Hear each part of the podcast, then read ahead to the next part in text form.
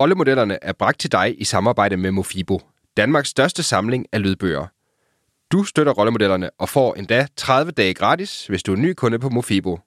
Koden, der giver dig adgang til mere end kvart million e- og lydbøger, er rollemodellerne. Kan du sige, far, kan du sige rollemodellerne? Rollemodellerne? Rollemodellerne. Mit navn er Bjørn Vestergaard Barfod, og det her det er min søn Valdemar. Hvad han ikke ved er, at jeg over 40 afsnit har skabt rollemodellerne som gave til ham, så han kan sætte sit eget aftryk i verden, når han bliver stor. For rollemodellerne er et kartotek af mennesker, som har tur gå mod strømmen, gå efter drømmen. En skildring af dem, der har haft mod til at kunne, og viljen til at ville. Selv har jeg lært uendelig meget af mine samtaler undervejs, uanset om gæsten var Martin Thorborg, Lars Seier eller Mia Wagner. Og jeg håber, at du, kære lytter, også vil lære af gæsternes erfaringer og strategier. Læn dig tilbage og lad dig blive forbløffet, berørt og måske vigtigst, inspireret. Velkommen til Rollemodellerne. Her starter du med den bedste inspiration. Ja, det er Bjørn her, og rigtig hjertelig velkommen til dig, kære lytter, og til det her helt specielle jubilæumsafsnit. Vi er nemlig nået til, oh my god, afsnit nummer 50 af Rollemodellerne. Og det tog endda mindre end fire år. Jeg skal starte med at sende en kæmpe stor tak til dig, kære lytter, øh, som har, har haft lyst til at være en del af den her rejse, og som har støttet rollemodellerne fra starten og været med til at gøre, at det her Conamore-projekt, som podcasten er for mig personligt, stik mod alle odds, tør jeg godt sige, det har udviklet sig til det mest omfattende kartotek over vanerne og strategierne og inspiration fra landets største rollemodeller. Tusind, tusind tak, fordi du har haft lyst til at støtte op om den rejse og den mission. Det her afsnit, det er et helt specielt afsnit af slagsen. Det tør jeg godt sige, dagens jubilæumsafsnit. Øh, jeg vil gerne indrømme, faktisk for mig personligt, at det er en meget, meget stor milepæl, som det her afsnit øh, står for. Øh, det er faktisk øh, et interview, som jeg har drømt om at lave i snart fem år. Jeg kan desværre ikke præsentere dagens gæst kort, så jeg er nødt til at give dig den halve lange. Fordi dagens gæst, han er en meget, meget, meget øh, driftig herre. Han er iværksætter, han er racerkører, og han er verdensmand, det tør jeg også godt kalde ham. Hans navn er David Heinemeier Hansen, og hvad hverken du eller David ved er, at han har faktisk haft en øh, betydelig indflydelse på, at rollemodellerne overhovedet findes i dag. Den historie, den, øh, den hører du i podcasten. David, han øh, er som sagt en driftig mand, han er mest kendt for sit medejerskab af virksomheden 37 Signals, der øh, har udviklet et populært projektstyringsværktøj, øh, som senere har skiftet navn til Basecamp. Den virksomhed har David drevet sammen med hans medstifter Jason Fried og øh, deres kendetegn har været, at de har arbejdet sammen i 20 år. Det er en meget kontrær måde at anskue det at drive en virksomhed på. De har altid udfordret normerne øh, for det normale erhvervsliv. Øh, for eksempel er virksomheden 100% øh, remote, øh, som nogle af de første, der nogensinde har gjort det. Erfaringerne med at drive Basecamp har øh, de to forfattere øh, skrevet øh, og delt i en række helt fantastisk geniale bøger. Øh, Rework blandt andet, Remote, Office Not Required, og den seneste It Doesn't Have to Be Crazy at Work, som øh, for øvrigt kan lyttes på Mofibo, som er sponsor på den her podcast. Alle de bøger er blandt mine absolut favoritbøger, og jeg kan virkelig varmt anbefale dem. For uden Basecamp, jamen, øh, så har David faktisk også udviklet øh, Ruby on Rails, som er et meget populært kodesprog, som man bruger til at udvikle i, og øhm, det, øh, det har han sådan gjort selv. Og så har han jo for øvrigt også lige fundet tid til at blive øh, elite-racerkører. Øh, også til trods for, at han faktisk først tog kørekort som 25-årig. Det, øh, det, det er ret imponerende. Hans racerkarriere har kastet en række øh, topresultater af sig, og øh, han har været med i øh, Le Mans øh, i rigtig, rigtig mange år. Det seneste aftryk, som Basecamp har lavet, har været, øh, de har netop lanceret mailservicen hey.com, som øh, faktisk på mange måder er en manifestation af det, som de gerne, de to stifter, det er det aftryk, de gerne vil sætte på verden og på erhvervslivet, fordi at de tror rigtig meget på, at der skal mere frihed og anonymitet til internetbrugerne, og det betyder også, at der skal mindre overvågning for techmonopolerne. Hvordan hele etableringen af Hey har øh, udmundet sig, det øh, kommer vi ind på i podcasten, øh, men øh, det kan i hvert fald afsløre, at det endte i en regulær krig mod øh, Apple, øh, der gjorde, at øh, David faktisk også mistede øh, nattesøvnen, eller fik meget, øh, meget indhug i nattesøvnen. Jeg har en enkelt advarsel til dig, inden vi springer ud i interviewet, øh, så er du advaret. Det her interview, det er i sin fulde længde omkring to timer. Og det er også et noget længere format, end vi er vant til på rollemodellerne. Det er et øh, bevidst valg, som jeg har taget, fordi at øh, David han har enormt mange interessante synspunkter. Jeg synes, hans erfaringer fortjener at blive helt udfoldet uden begrænsninger i, øh, i podcastens format, så jeg har ikke vil lade mig begrænse af den normale tidsbarriere, jeg har. Netop fordi han har en så stor dybde og så stor omfang af alt det, han har lavet, øh, så synes jeg, det vil være synd for dig, og det vil være synd for os alle sammen, øh, og tiden skulle diktere, hvor meget vi egentlig har kunne fange fagne. Så jeg er egentlig gået all in i den her episode på at give dig hans bedste og vigtigste erfaringer, og det synes jeg i al beskedenhed faktisk er lykkes rigtig godt. Men øh, du skal måske tage podcasten over et par gange, fordi at øh, to timer kan selvfølgelig også være noget af en mundfuld. Derudover skal du vide, at min indgangsvinkel til interviewet har været relativt simpelt. Øh, David har været med i omkring 100 podcasts gennem tiden, tror jeg. Øh, og øh, jeg har ikke vil spørge ind til øh, nogle af de ting, som jeg har hørt fra ham før i andre podcast. Øh, mit formål har været at bringe ny viden til verden, så at sige. Øh, han har lavet virkelig mange gode podcasts, blandt andet en, som er blevet ikonisk, en af de mest lyttede øh, episoder nogensinde af Tim Ferriss' show, hvor han kommer rundt om alt fra stoicisme til, hvordan han udviklede Ruby on Rails, øh, hans racerkarriere, og jeg sågar også børneopdragelse faktisk. Så de emner har jeg egentlig ikke rigtig brugt tid på i den her podcast, men har egentlig forsøgt at fokusere på det, som jeg synes øh, gav nyest viden til verden. Jeg lover, at øh, hvis du hopper ind på hjemmesiden, så kan du selvfølgelig finde links til de podcasts, som jeg har hørt med ham. Så endnu en gang, så vil jeg bare sige tusind tak, fordi du lytter med. Nu skal du nyde dagens episode. Det er nemlig nummer 50. Det er med David Heinemeier Hansen. Rollemodellerne er bragt til dig i samarbejde med Tech Savvy Media. Et fedt medie med fokus på tech og iværksætteri. Velkommen til Rollemodellerne. Jeg har glædet mig sindssygt meget til den her snak. Jo, tak. Tak for, at jeg må være med. Det er, øh, det er fantastisk. Jeg er glad for, at du vil, øh, du vil deltage, øh, David. Egentlig så vil jeg godt lige starte den her podcast lidt ud, end jeg måske normalt gør de andre rollemodellerne podcast, fordi så går vi egentlig sådan stille og roligt i gang med samtalen. Men øhm, inden vi gik på, har jeg jo fortalt dig lidt om den her personlige kamp, der ligger til grund for, for rollemodellerne og det her. Og øhm, i dag kan jeg sige på en eller anden måde er også en meget speciel dag for mig personligt øh, som podcaster, fordi at øh, jeg kan huske, øh, som, øh, som vi har snakket lidt om, jeg laver den her podcast til min søn. Og øh, jeg, kan, jeg kan huske, at Valdemar han blev født i juni måned øh, 2016, og jeg kan huske, øh, sikkert da han var et halvt år gammel, der hørte jeg det interview, du lavede med Tim Ferris, som øh, der er rigtig mange andre, der også har hørt. Øh, og der kan jeg huske, at der tænkte jeg meget over, efter jeg havde hørt det, jeg tænkte, at det der, det er så fedt. Det der, det er simpelthen hvis man kan lave noget, der er så fedt med podcast som medie, så, så, så giver det mig på en eller anden måde en vision for, jeg har ikke nogen forventning om, at jeg kan blive lige så dygtig, som, øh, som Tim Ferriss er. Øhm, men bare have muligheden for at, at dele sådan nogle fede indsigter øh, med verden, og egentlig også med min søn, øh, var, øh, var egentlig det, der på en eller anden måde var en inspiration til mig til egentlig at komme i gang med det her. Så uden du ved det, har du haft en meget større andel i, øh, i den her podcast eksistent, end, øh, end du måske lige regnede med? Det, det er sjovt. Det er sjovt. Jeg har hørt meget fra den øh, udsendelse, jeg lavede med Ferris, og det sjove var, at da vi var færdige med den, så tænkte jeg, der er sgu da ikke nogen, der gider sidde og høre i tre en halv time på to tosser, der taler om alt i, i vind og vest. Øh, der var jo ikke sådan nødvendigvis verdens største tema over det. Det var virkelig en rundgang i Nation om alle de kæftpeste, jeg har fået samlet over årene. Så det var sjovt at høre, at det alligevel havde haft en øh, kraft, og det er jo det, der det fede ved podcast, at det føles personligt på en helt anden måde, end hvis man skriver en blogpost, eller hvis man gør noget andet. Og det er også derfor, jeg altid er glad for at være med i sådan nogle podcasts. Det, det er sjovt at tale med andre mennesker på en måde, hvor man får udfordret sine idéer, udforsket de idéer. At tit så kommer der nye pointer frem, som kun dukker op, fordi der er den spontaneitet, der ligger i et show, som foregår med en anden person, hvorimod jeg jo ellers har brugt meget tid på sådan at, at sparke bolden op mod en mur ind i mit eget hoved, for at kunne skrive bøger og blogposts og tweets osv. Så, videre. så det er fedt at være med. Og så er det også sjovt at være på dansk, jo.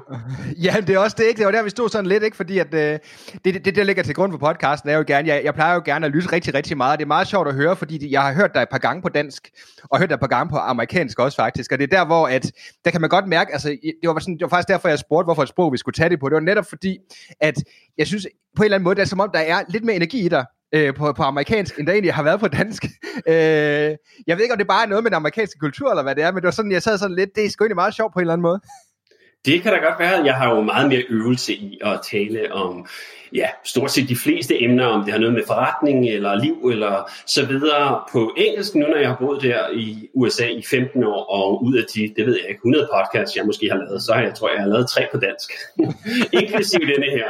Så yes. jeg er lidt mere øh, gavn i det på engelsk, men det er jo også det, der er sjovt. Det er sjovt at få en ny udfordring og formulere de idéer, man har i et andet sprog, for tit så kommer det ud på en anden måde at jeg opfattede det at, at flytte til USA og tale engelsk som en frigørelse, ikke bare geografisk, men også intellektuelt. At man får en mulighed for at blive en anden på en eller anden måde, når man taler på et andet sprog end ens eget øh, modersmål. Og det synes jeg faktisk har været fedt at dykke ned i. Og så kan man jo lidt lade den flyde den anden vej og sige, okay, så har man prøvet det, så har man tænkt og talt på engelsk, og det har haft en indflydelse på, hvilke tanker man har talt, og hvilke emner man har øh, tænkt.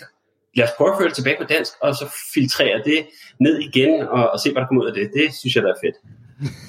det, det, det, det er sjovt faktisk. Det sjove er, øh, en af, de, øh, en af de tidligere afsnit, jeg har haft her for ikke så lang tid siden, har været med Henrik Verdelin, øh, iværksætteren også fra, fra New York. Og det er netop også det der med, noget af det, som vi også snakker lidt om, og som, som jeg netop synes det der med, som du også siger, jeg har hørt dig sige et par andre udsendelser også, er netop det der med, det at du kommer rundt forskellige steder for at få andre perspektiver, er også med til at rammesætte dig mere øh, i, i dig selv, og, og skabe et andet perspektiv, også på din egen, øh, på din egen forhistorie et eller andet sted også, ikke? 100 procent, og det er jo det, der har været sjovt ved, at nu sidder jeg tilbage her i København for første gang som sådan øh, i 15 år. Altså, jeg har besøgt et par dage her og der, men for første gang i 15 år er jeg tilbage i Danmark, i København, og det perspektiv at have boet i USA og i Spanien i mange år, øh, virkelig får en til at værdsætte, hvad der er fedt ved et land, hvad man synes, der er godt, hvor de virkelig har fundet ud af det, og hvad der simpelthen bare er så råbende tåbeligt. Øhm, at det perspektiv øh, og den måde og mulighed for at analysere både sin egen eksistens og sin plads i verden og i samfundet osv. bliver gjort så meget nemmere, når man bliver hævet ud af det vante og det trygge og øh, hvad det hedder, det, det man som sådan, det spor man har gået i, øh, og få det perspektiv at bo andre steder, det gør det nemmere at have en analytisk tilgangsvinkel til et helt system, som man ikke rigtig har, når man bare sidder i det samme, for så tager man så mange ting for givet, øh, for hvordan tingene fungerer. Øh, det var da nogle af de øh, pointer, jeg skulle lære, da jeg flyttede til USA i 2005, hvor meget jeg tog for givet om, hvordan det danske samfund fungerede. Og så fandt jeg ud af, at det fungerer overhovedet ikke på den måde, når man kommer til USA. Og det er fuldstændig anderledes. Selvom det føles som om, vi har en, det ved jeg ikke, en, en kulturel alliance. Altså, vi hører jo mm. amerikansk musik og ser amerikanske udsendelser osv. i Danmark, og man tænker, at det er da nok lidt det samme. Og så er det bare overhovedet ikke lidt det samme. Og det finder man ikke rigtig ud af, før man træder ind i et samfund, som ikke bare på ferie, ikke bare i tre uger, ikke bare i tre måneder, men i tre år eller ti år. Og så får man øh, virkelig en, en anden vinkel, som er, som er sjov at lege med. Øh, det, det, det, det må man sige, øh, David. Øh, må man spørge noget op, fordi nu har jeg hørt dig lidt på forskellige podcast, og øh, jeg ved, at du har boet i Chicago. Du flyttede fra København til, øh, til USA. Så ved du også, at du har boet i Chicago, og jeg hørte dig i, i De Gutter, der hedder Fremtidsfabrikkens podcast også, hvor at du øh, snakkede om, at du var på vej til at flytte til New York, og jeg ved jo også, at du har boet i Spanien. Hvordan har det egentlig set ud for dig, sådan rent lokationsmæssigt, de sidste par år? De sidste tre år har jeg primært boet i Malibu, Kalifornien. Vi byggede et hus derovre og flyttede ind i det efter et langt sejt træk, det med at bygge på en skrant, er både sjovt og også en, en udfordring, og det blev vi færdige med, og så har vi boet der øh, primært over de sidste tre år. Det faldt jo også lidt sammen med, at vores ældste søn øh, begyndte i skole, og vi har fartet meget rundt over de sidste 10 år, øh, min kone og jeg, over hele verden og har boet i, i Spanien og i Chicago og i Malibu og, og her og der og alle steder. Og så finder man ud af, når man får en unge, som lige pludselig skal have, være tilknyttet en skole, at så bliver det nødt til at være anderledes. Så kan man ikke bare konstant øh, flyve rundt. Og det var simpelthen det punkt, vi kom til, at nu stod den på, øh, på børnehaveklasse, og så blev man nødt til at være et helt sted i et skoleår. Og ja. så kan man sige, kunne man også være, være, an, øh, være et værre sted end der. Vi har været glade for at bo derovre, men det er jo så også det, der har faktisk drevet os til Danmark. at vi sad i Malibu på femte måned i en total lockdown, hvor skoler var lukket, og hvor det meste af alt var lukket, og tænkte, vi kan altså ikke starte et nyt skoleår på det her remote show igen. Vi bliver nødt til at finde ud af noget andet. Hvad er mulighederne? Hey, vi har tre børn, der er danske statsborgere, en dansk far. Øh, måske skulle vi prøve det. Og sådan endte jeg i København. Ja, hvordan har det været? Det har været et øh, omvendt kulturschok på en vis måde. Ikke fordi at jeg havde glemt, hvordan det var at bo i København. Altså jeg boede i København indtil jeg var 25. Det sætter så meget godt, og byen ligner jo nu også sig selv ret fint. Øh, man kan sige, det der er kommet en metro, det er da fantastisk, og det har ændret byen lidt. Men ellers så er det jo meget det samme, som det var i 2005. Men jeg er jo ikke den samme. Og det er det, der er lidt sjovt. Det er lidt sjovt, at man er blevet en anden person, og selvfølgelig er man da det. Vi skal alle være så øh, håbefulde, at vi konstant bliver en anden person, som vi lærer mere, og vi bliver udfordret på forskellige måder. Og når jeg så kommer tilbage til et land, som, som jeg boede i de første 25 år af livet, og så ikke havde været i stort set i 15 år, og har gået igennem hele den proces at blive voksen og have firma med ansatte og blive gift og få tre børn, øh, så vender jeg jo tilbage som i en fuldstændig anden situation og ser samfundsstrukturen på en helt anden måde.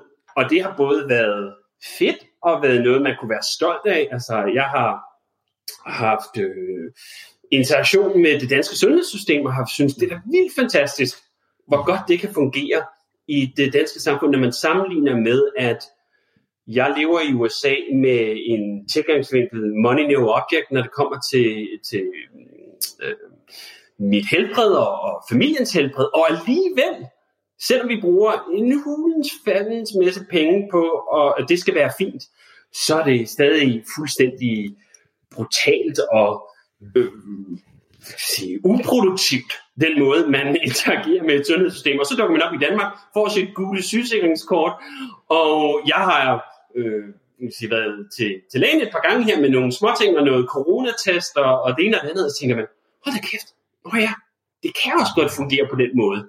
Altså, man får en, en meget snæver verdensopfattelse af, hvordan, hvad mulighederne er, når man lever i et samfund i lang tid, så tænker man, åh jamen, selvfølgelig skal jeg udfylde fem ark af fire papir hver eneste gang, jeg skal til lægen, fordi det skal, de skal da vide hver eneste gang min hele livshistorie, selvom jeg lige har været der for tre uger siden, som det er, det er i USA, og så dukker man op her, siger sit CPR-nummer, og så ligger der en helt digital øh, journal, hvor, hvor jeg kan se, nå ja, jeg brækkede sgu også armen i 2002, det er da rigtigt nok. Det er da meget sjovt, vi kan gå tilbage og se det.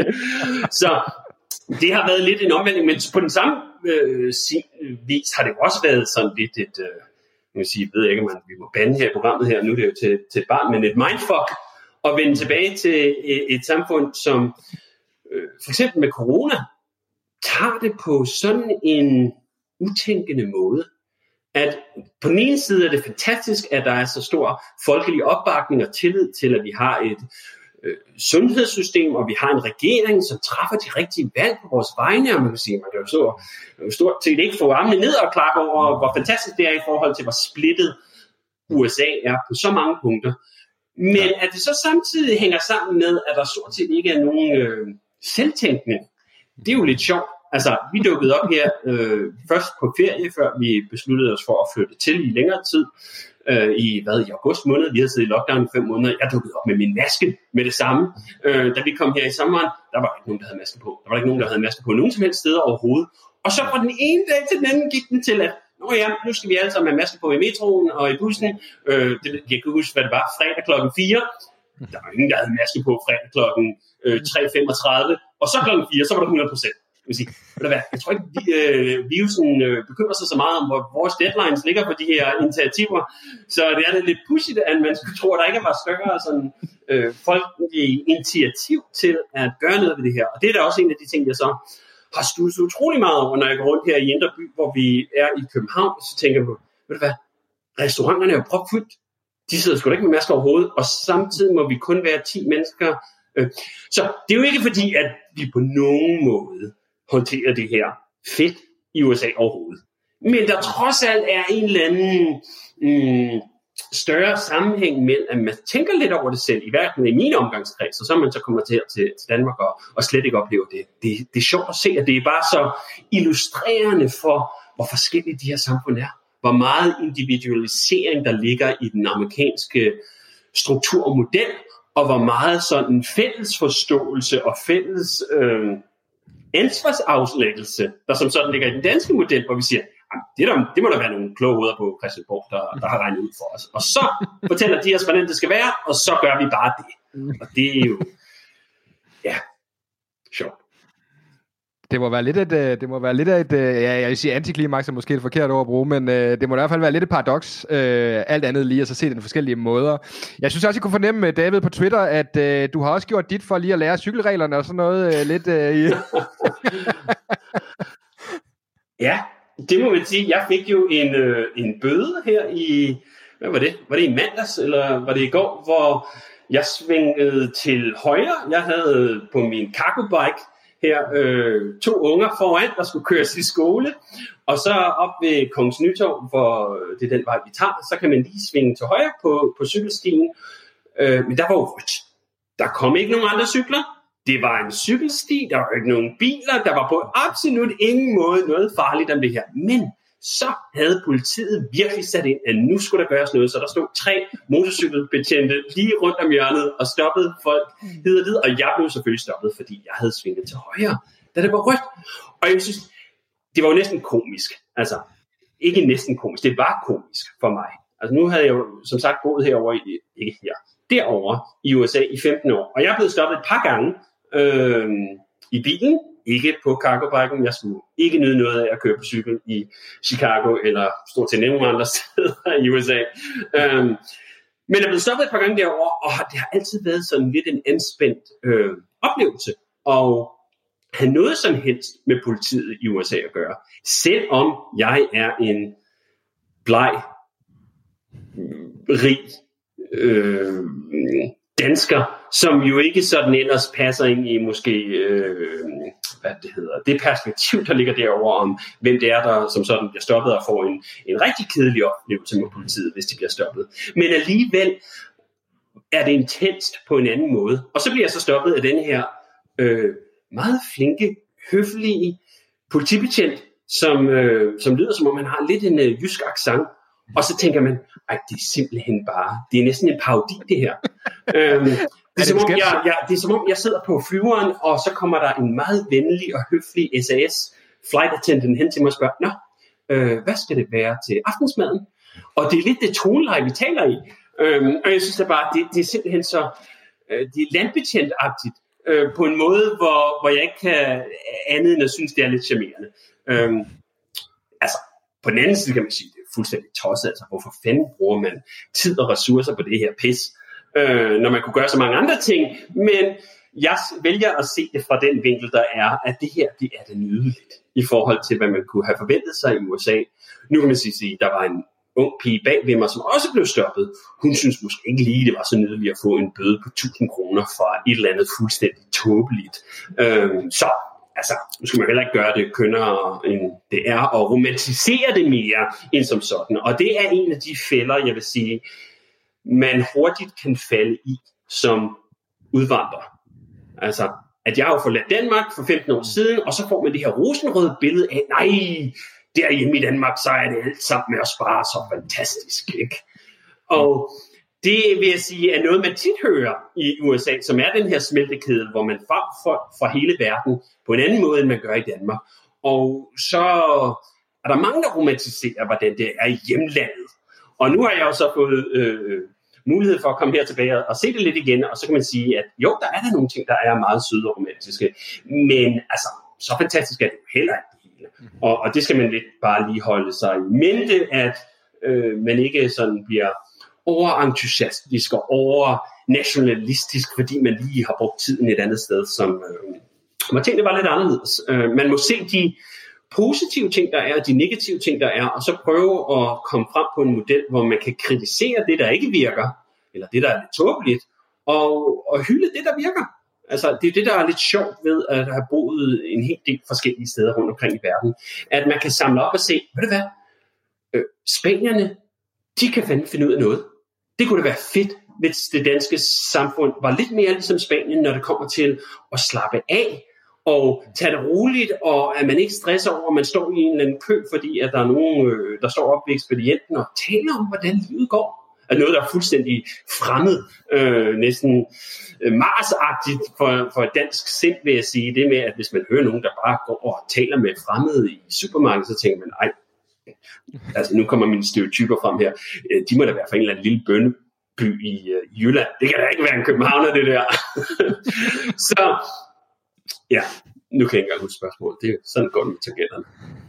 Men uh, nonetheless er det, er det jo rigtig, rigtig relevant. Vi, vi, kom lidt fra, øh, vi kom lidt fra, hvordan det er at komme tilbage til Danmark og så videre, David. Det, øh, og jeg vil i hvert fald sige, at, at det som også uh, netop er, er interessant, eller det er i hvert fald enormt karikeret, det der med, at man ser alle de her uh, altså, uh, udfordringer, der har været, eller hvor meget politiet næsten har været i deciderede kampe over i USA, og så står der tre ostemader i, uh, på Kongens Nytår, og så og stanker bøder ud til cyklister. Ikke? Altså, det, uh, vi lever sgu godt. Vi, på, det, på det område lever vi et godt sted.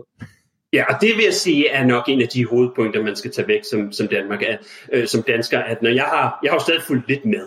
Øh, jeg, selvom jeg har boet der i, i 15 år, så har jeg altid læst øh, politikken.dk hver dag, for ligesom at få en opdatering på, hvordan det går. Og når man kan se nogle af de emner, der bliver diskuteret i det danske samfund, så er det nogle gange lidt svært at sidde i USA og tænke, nej, det er da sødt. Det er da sødt, at det kan blive en historie, var og så kan den til med være på forsiden. Nej. Øhm, og man kan sige, at, at det med, at, at det er en lille andedam, øh, og at der er nogle utrolige små perfide ting næsten, som kan blive øh, ting, det skal man faktisk kigge på og tænke, at det er, det er faktisk fedt.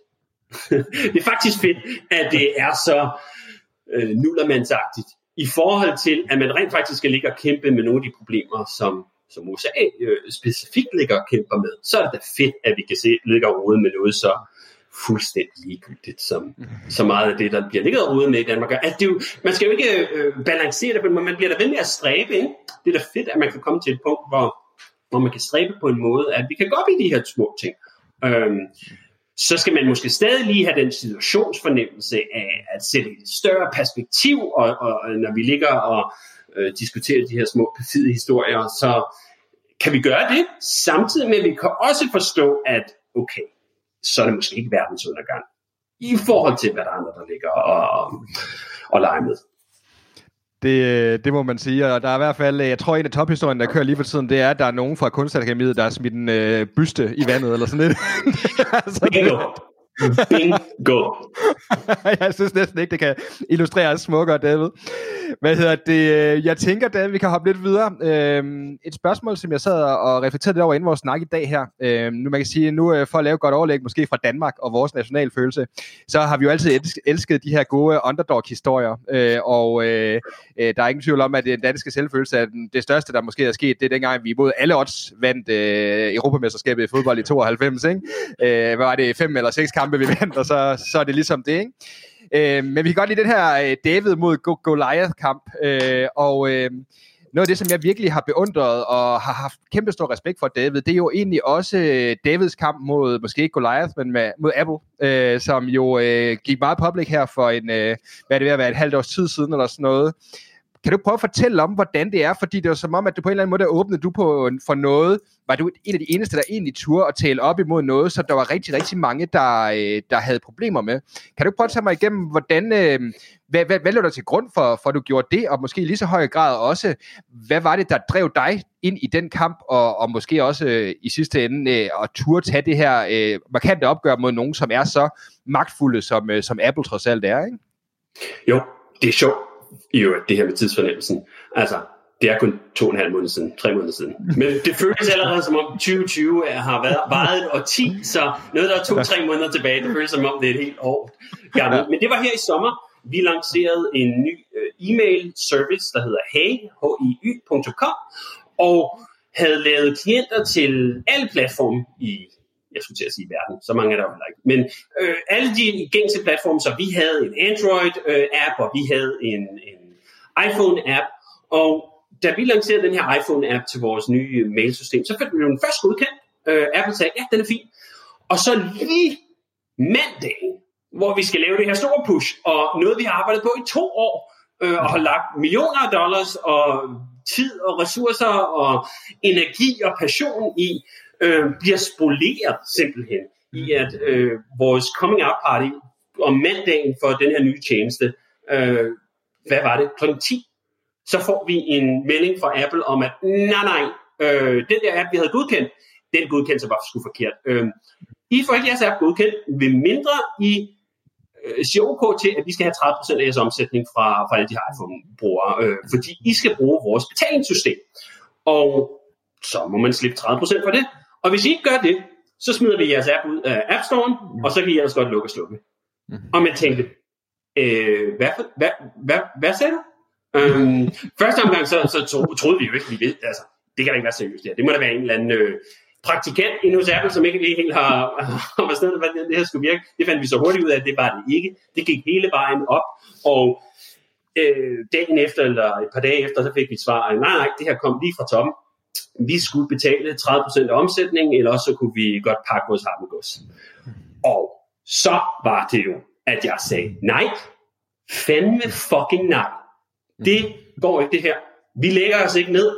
Uh, jeg har ikke brugt de sidste 20 år af mit liv på at udvikle software til, til internettet, være vores egen virksomhed, svare til vores egne øh, hvad kan man sige, regler og, og krav om, hvordan vi gerne vil køre tingene, for at Apple så skal mase sig ind, fordi de lige er øh, en virksomhed, der er 2 trilliarder øh, dollars værd, og fortælle os, hvordan tingene skal hænge sammen, og så tage 30% af vores opgave. Det er fuldstændig ubludt. Øh, det finder jeg mig i. Og mm. vi befinder os på et sted som en virksomhed, og, og som personer, der ejer den her virksomhed, hvor vi godt kan sige nej. Fordi Apple har utrolig meget magt, og de kunne absolut godt have kvæst os. Men hvis de havde gjort det, altså, så stod vi der jo stadig dagen efter. Uh, vi har haft en virksomhed, vi har kørt i mange år. Det har været en profitabel virksomhed. Det har gjort, at uh, selvom jeg skulle blive quote-unquote fyret i morgen, altså, så skulle jeg da nok få brød på bordet. Så det giver en selvtillid til, at man kan sige nej, når der skal siges nej, fordi vi ikke frygter selv den ultimative konsekvens af vores handlinger. At selvom Apple har al den her magt, og selvom de absolut de kunne kvæle os med at knipse med fingrene, øhm, så er det noget, vi er villige til at satse for at stå for nogle ting, som betyder noget. Altså, det er da en af de ting, øh, og en af de gaver, jeg synes, jeg har fået efter at have arbejdet de sidste 20 år, at det der med at, at stå for noget, det er faktisk det eneste, der betyder noget.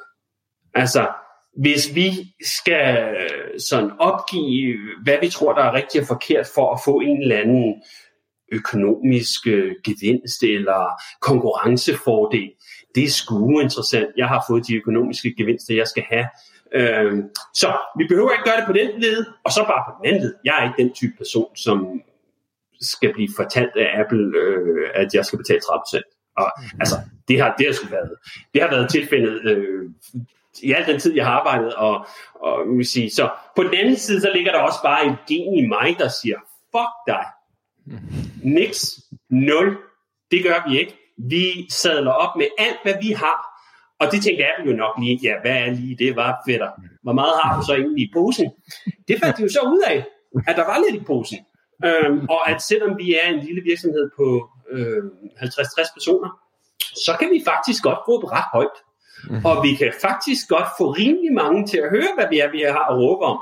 Øh, og det fandt de jo så ud af i løbet af de to uger, øh, hvor jeg stort set var på de fleste business talk shows i, i USA og talte med 500 forskellige journalister, og i to uger fuldstændig spolerede deres øh, historie om, hvor meget de elskede udviklere. Og det var jo sjovt, at det lige skulle se den, øh, den samme uge, som de havde deres store udviklerkonference, hvor de jo gerne ville sige, hvor fedt det er at være udvikler hos Apple. Og så kom vi og slog hul på byen her af det med, at Apple også er en kæmpe stor monopol øh, conglomerate, som bruger deres magt og kraft til at kvæse små udviklere, små udviklere og, og, og vende dem op og ned på hovedet for at ryste alle pengene ud af, øh, af lommerne på dem. Og det var jo så nok også det, der satte lidt mere gang i det, at det er ikke bare bare os. At der er masser af virksomheder, som desperat har brug for at være på Apples platform, fordi hvis man laver software i dag, og den software ikke er tilgængelig på en iPhone, ja, ved du hvad, så, så skal man måske nok næsten lave noget andet. Eller så skal man måske i hvert fald nok tænke over, at man har ikke rigtig en konkurrencemulighed. Og det sjove var jo, at da vi lancerede den her nye Hey email service, så tænkte vi, okay, det her bliver sgu tof. Vi skal op og kæmpe med Google. Vi skal op og kæmpe med Gmail. Og det er jo et andet stort monopol her i, i teknologibranchen. Det skal blive svært. Og så tænker vi, vi, vi står her, vi er klar, og vi står og danser lidt. Ah, nu skal Google godt nok lige få en, og bam! Så hopper Apple ind på banen og siger, nene, vi, lige før I får lov til at danse med Google, så skal I danse med os.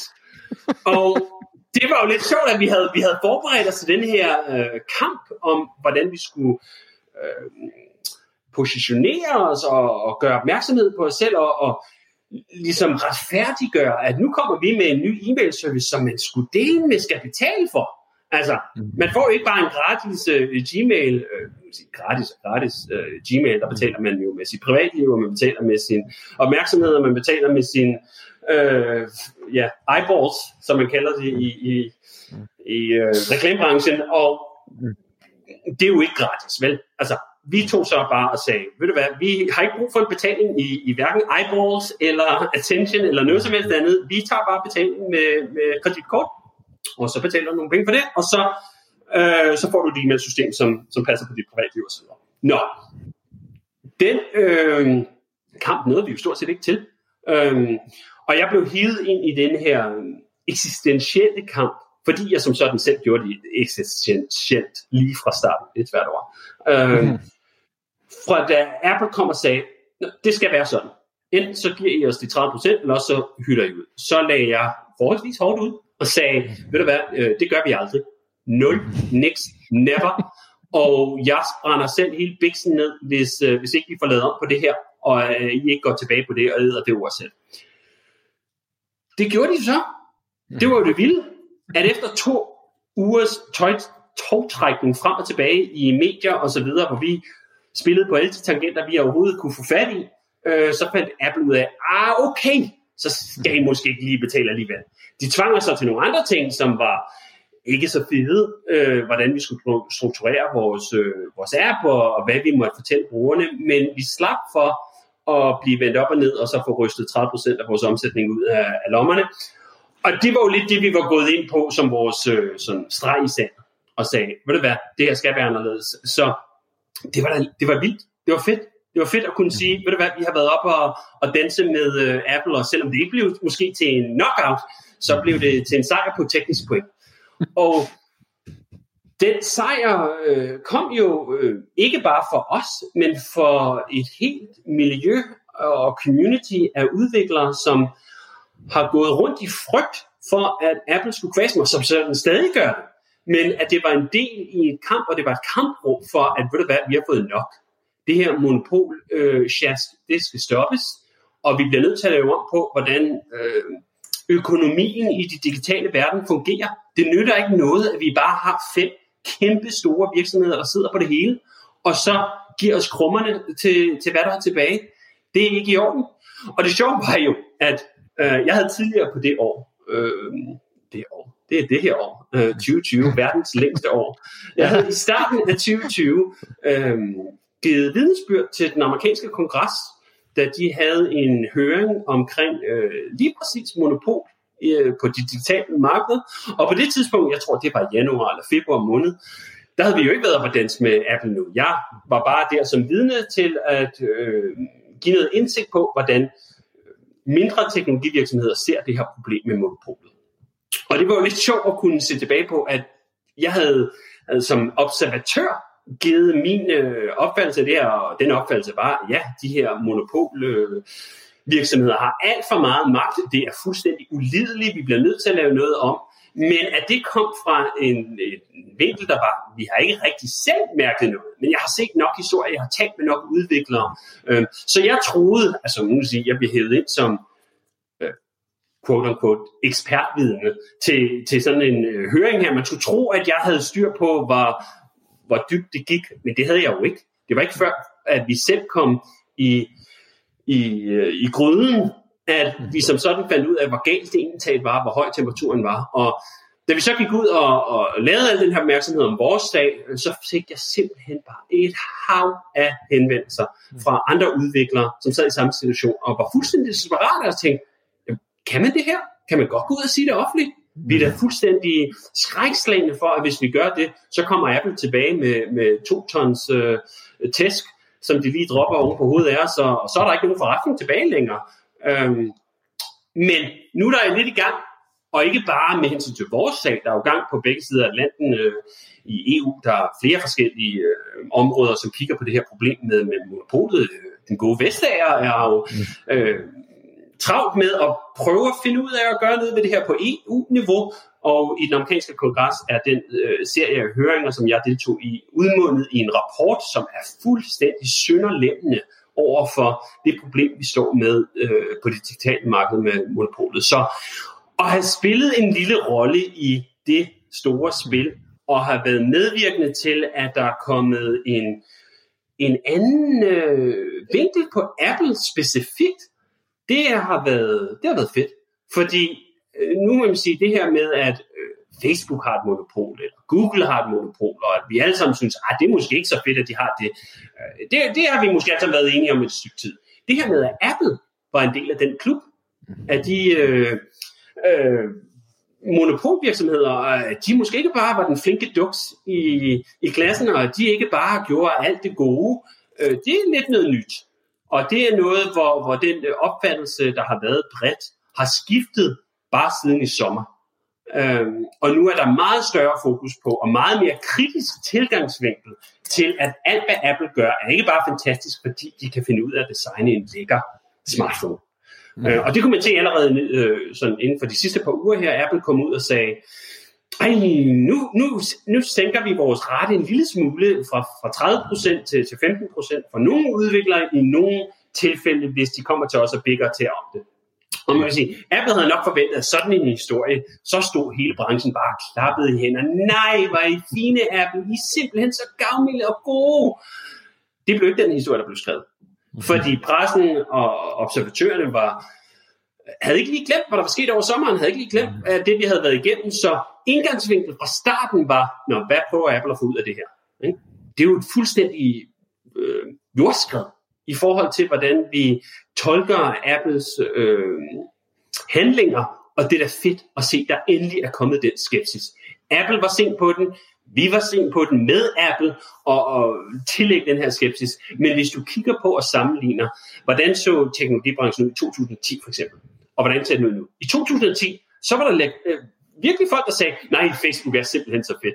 Det er simpelthen så fedt. Jeg har kommet, alle mine klassekammerater, vi, vi er simpelthen bare på, på Facebook, og så kan vi bare tale sammen, åh, det koster ikke noget. Og så kan jeg få min, min e-mail fra, fra Gmail, og det er mig også gratis. Nej, hvor er det fedt. Nej, Google, de er simpelthen så gode. Ej, vi skal da lære alt, hvordan Google og Facebook kører virksomhed. Nej, måske kan vi også lave øh, sådan regeringer om lidt mere, så de er sådan lidt mere hippe, og så kan de sidde i et stort åbent kontormiljø, og vi skal virkelig lære alt det gode fra de her amerikanske teknologivirksomheder. Er der, er der nogen, der siger det uironisk i dag i 2020? Det tror jeg ikke øh, der er fuldstændig kommet en redefinering af, hvad de her virksomheder er, hvad de står for, hvad de gør, hvilken konsekvens det har for vores samfund, at de er så store og så magtfulde. Og den konklusion er endegyldigt. Det skulle noget skidt. Det skal vi da have gjort noget ved. Det fortsætter det ikke på den her måde, vel? Øhm, så det håber jeg, det der kommer ud af det, at, øh, at der kommer et nyt skift på det, og man sige, nu fik vi vores lille jeg vil sige, fredsaftale måske et, øh, et stort ord. Våbenbil er måske et bedre ord for det med, med Apple, men det betyder da ikke en, en pind for mit engagement i, at der skal laves noget fundamentalt om. Så jeg hopper stadig på, på kasserne og, og råber og skriger omkring det her hver eneste mulighed, jeg får. Øh, og det her er jo et langt sejt træk. Hvis man kigger tilbage i historien af monopoler, om end det har været jernbanerne, eller det har været øh, telefonselskaberne, eller, eller så videre, så var det ikke noget, man lige fikset på ni måneder. Vel? Altså, det var tit noget, der tog 5, 10, 20 år, før der blev gjort op med de her monopoler, og vi er kun lige og alt for sent kommet i gang med det arbejde med, med tech-monopolerne. Så øh, det, det er noget, der skal tage noget stykke tid, men ved du hvad, hvis der er noget, der hedder labor of love for mig, så er det det her. At vi skal, have, vi skal da lave verden om. Det skal vi da. Den skal da ikke fortsætte på den her måde. Og den skal da ikke fortsætte med, at der er fem virksomheder, der sidder over i Kalifornien og bestemmer alt. Niks. Og det er, også, øh, det er jo nemlig lige præcis også det, det er måske også netop, fordi det først er gået op for os nu. Øh, altså reelt set, hvor meget vi afgiver, og hvor meget magt vi afgiver ved dem, bare ved det, øh, det privatliv, vi har. Og der må man sige, David, der har I det i hvert fald været nogle af dem, der har forkæmperne, i hvert fald på egentlig også både med, med Hey her i forhold til at lave, øh, få vores privatliv tilbage i vores mailbox, hvilket mange garanteret ikke ved, hvor meget der bliver kigget med øh, i, de, i de enkelte mailboxes. Men øh, i selvfølgelig lige så høj grad også med Apple. Det er super spændende. Hvordan havde du det egentlig sådan i de par uger her, hvor hele det her unfolds, det her ravels, øh, så at sige. Hvordan var det? Øh, og øh, jeg kan, kan sige fra egen krop i hvert fald, at de gange, hvor jeg har følt, at jeg virkelig har, har haft noget på hjertet, jeg har haft ud, som har været lidt grænseoverskridende, har det været føles voldsomt ubehageligt. Hvordan har det været for dig at gå i, i, i krig med, med Apple nærmest ene mand? Nu kan man sige, at jeg har haft lidt træning. Øhm, så jeg dukkede ikke op fuldstændig kold til denne her idé om at tage en kamp, hverken med Apple, eller med store virksomheder, eller med ting, jeg synes er forkert. Øh, det har jeg brugt øh, en vis tid på at træne. Men alt det sagt, så var det fuldstændig sindssygt. Jeg har aldrig nogensinde i hele min karriere været igennem to uger, som de to uger, vi gik igennem med Hey og Apple efter lanceringen.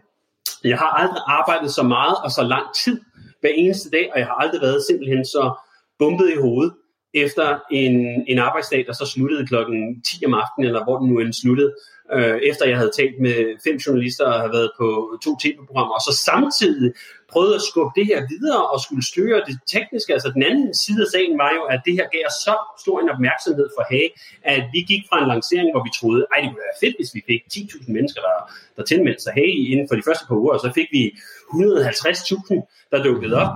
Øh, det, det var sgu lidt en udfordring i forhold til alle de øh, forberedelser, vi havde gjort os på den tekniske side, og øh, markedsføring, og med hensyn til at supporte det her. Jeg skrev øh, ja, hundredvis af daglige tweets, fordi jeg var jeg stod på vores øh, tweet af det her, og, og interagerede med alle de her nye øh, kunder og interessante øh, mennesker, vi havde, som ville bruge systemet, og det var vildt. Det var øh, på en måde, hvor man tænker, at de første to dage, tre dage måske, så har vi den her kamp med Apple, og det går godt for vores lancering, og vi tænker, det er jo fedt, det går godt med vores lancering, men er vi overhovedet i live i næste uge, hvis Apple nu tænker, at, at de bare skal kvæse os, og så samtidig så har man alt det her kørende, og, og der er jo en adrenalin, som simpelthen bare pumper på, på fuldt tryk.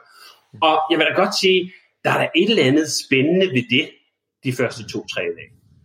Nå, når vi så kommer til dag 4, 5, 6, 7 eller 10, så er det lidt mindre spændende, og så er det lidt mere bare fuldstændig udmattende.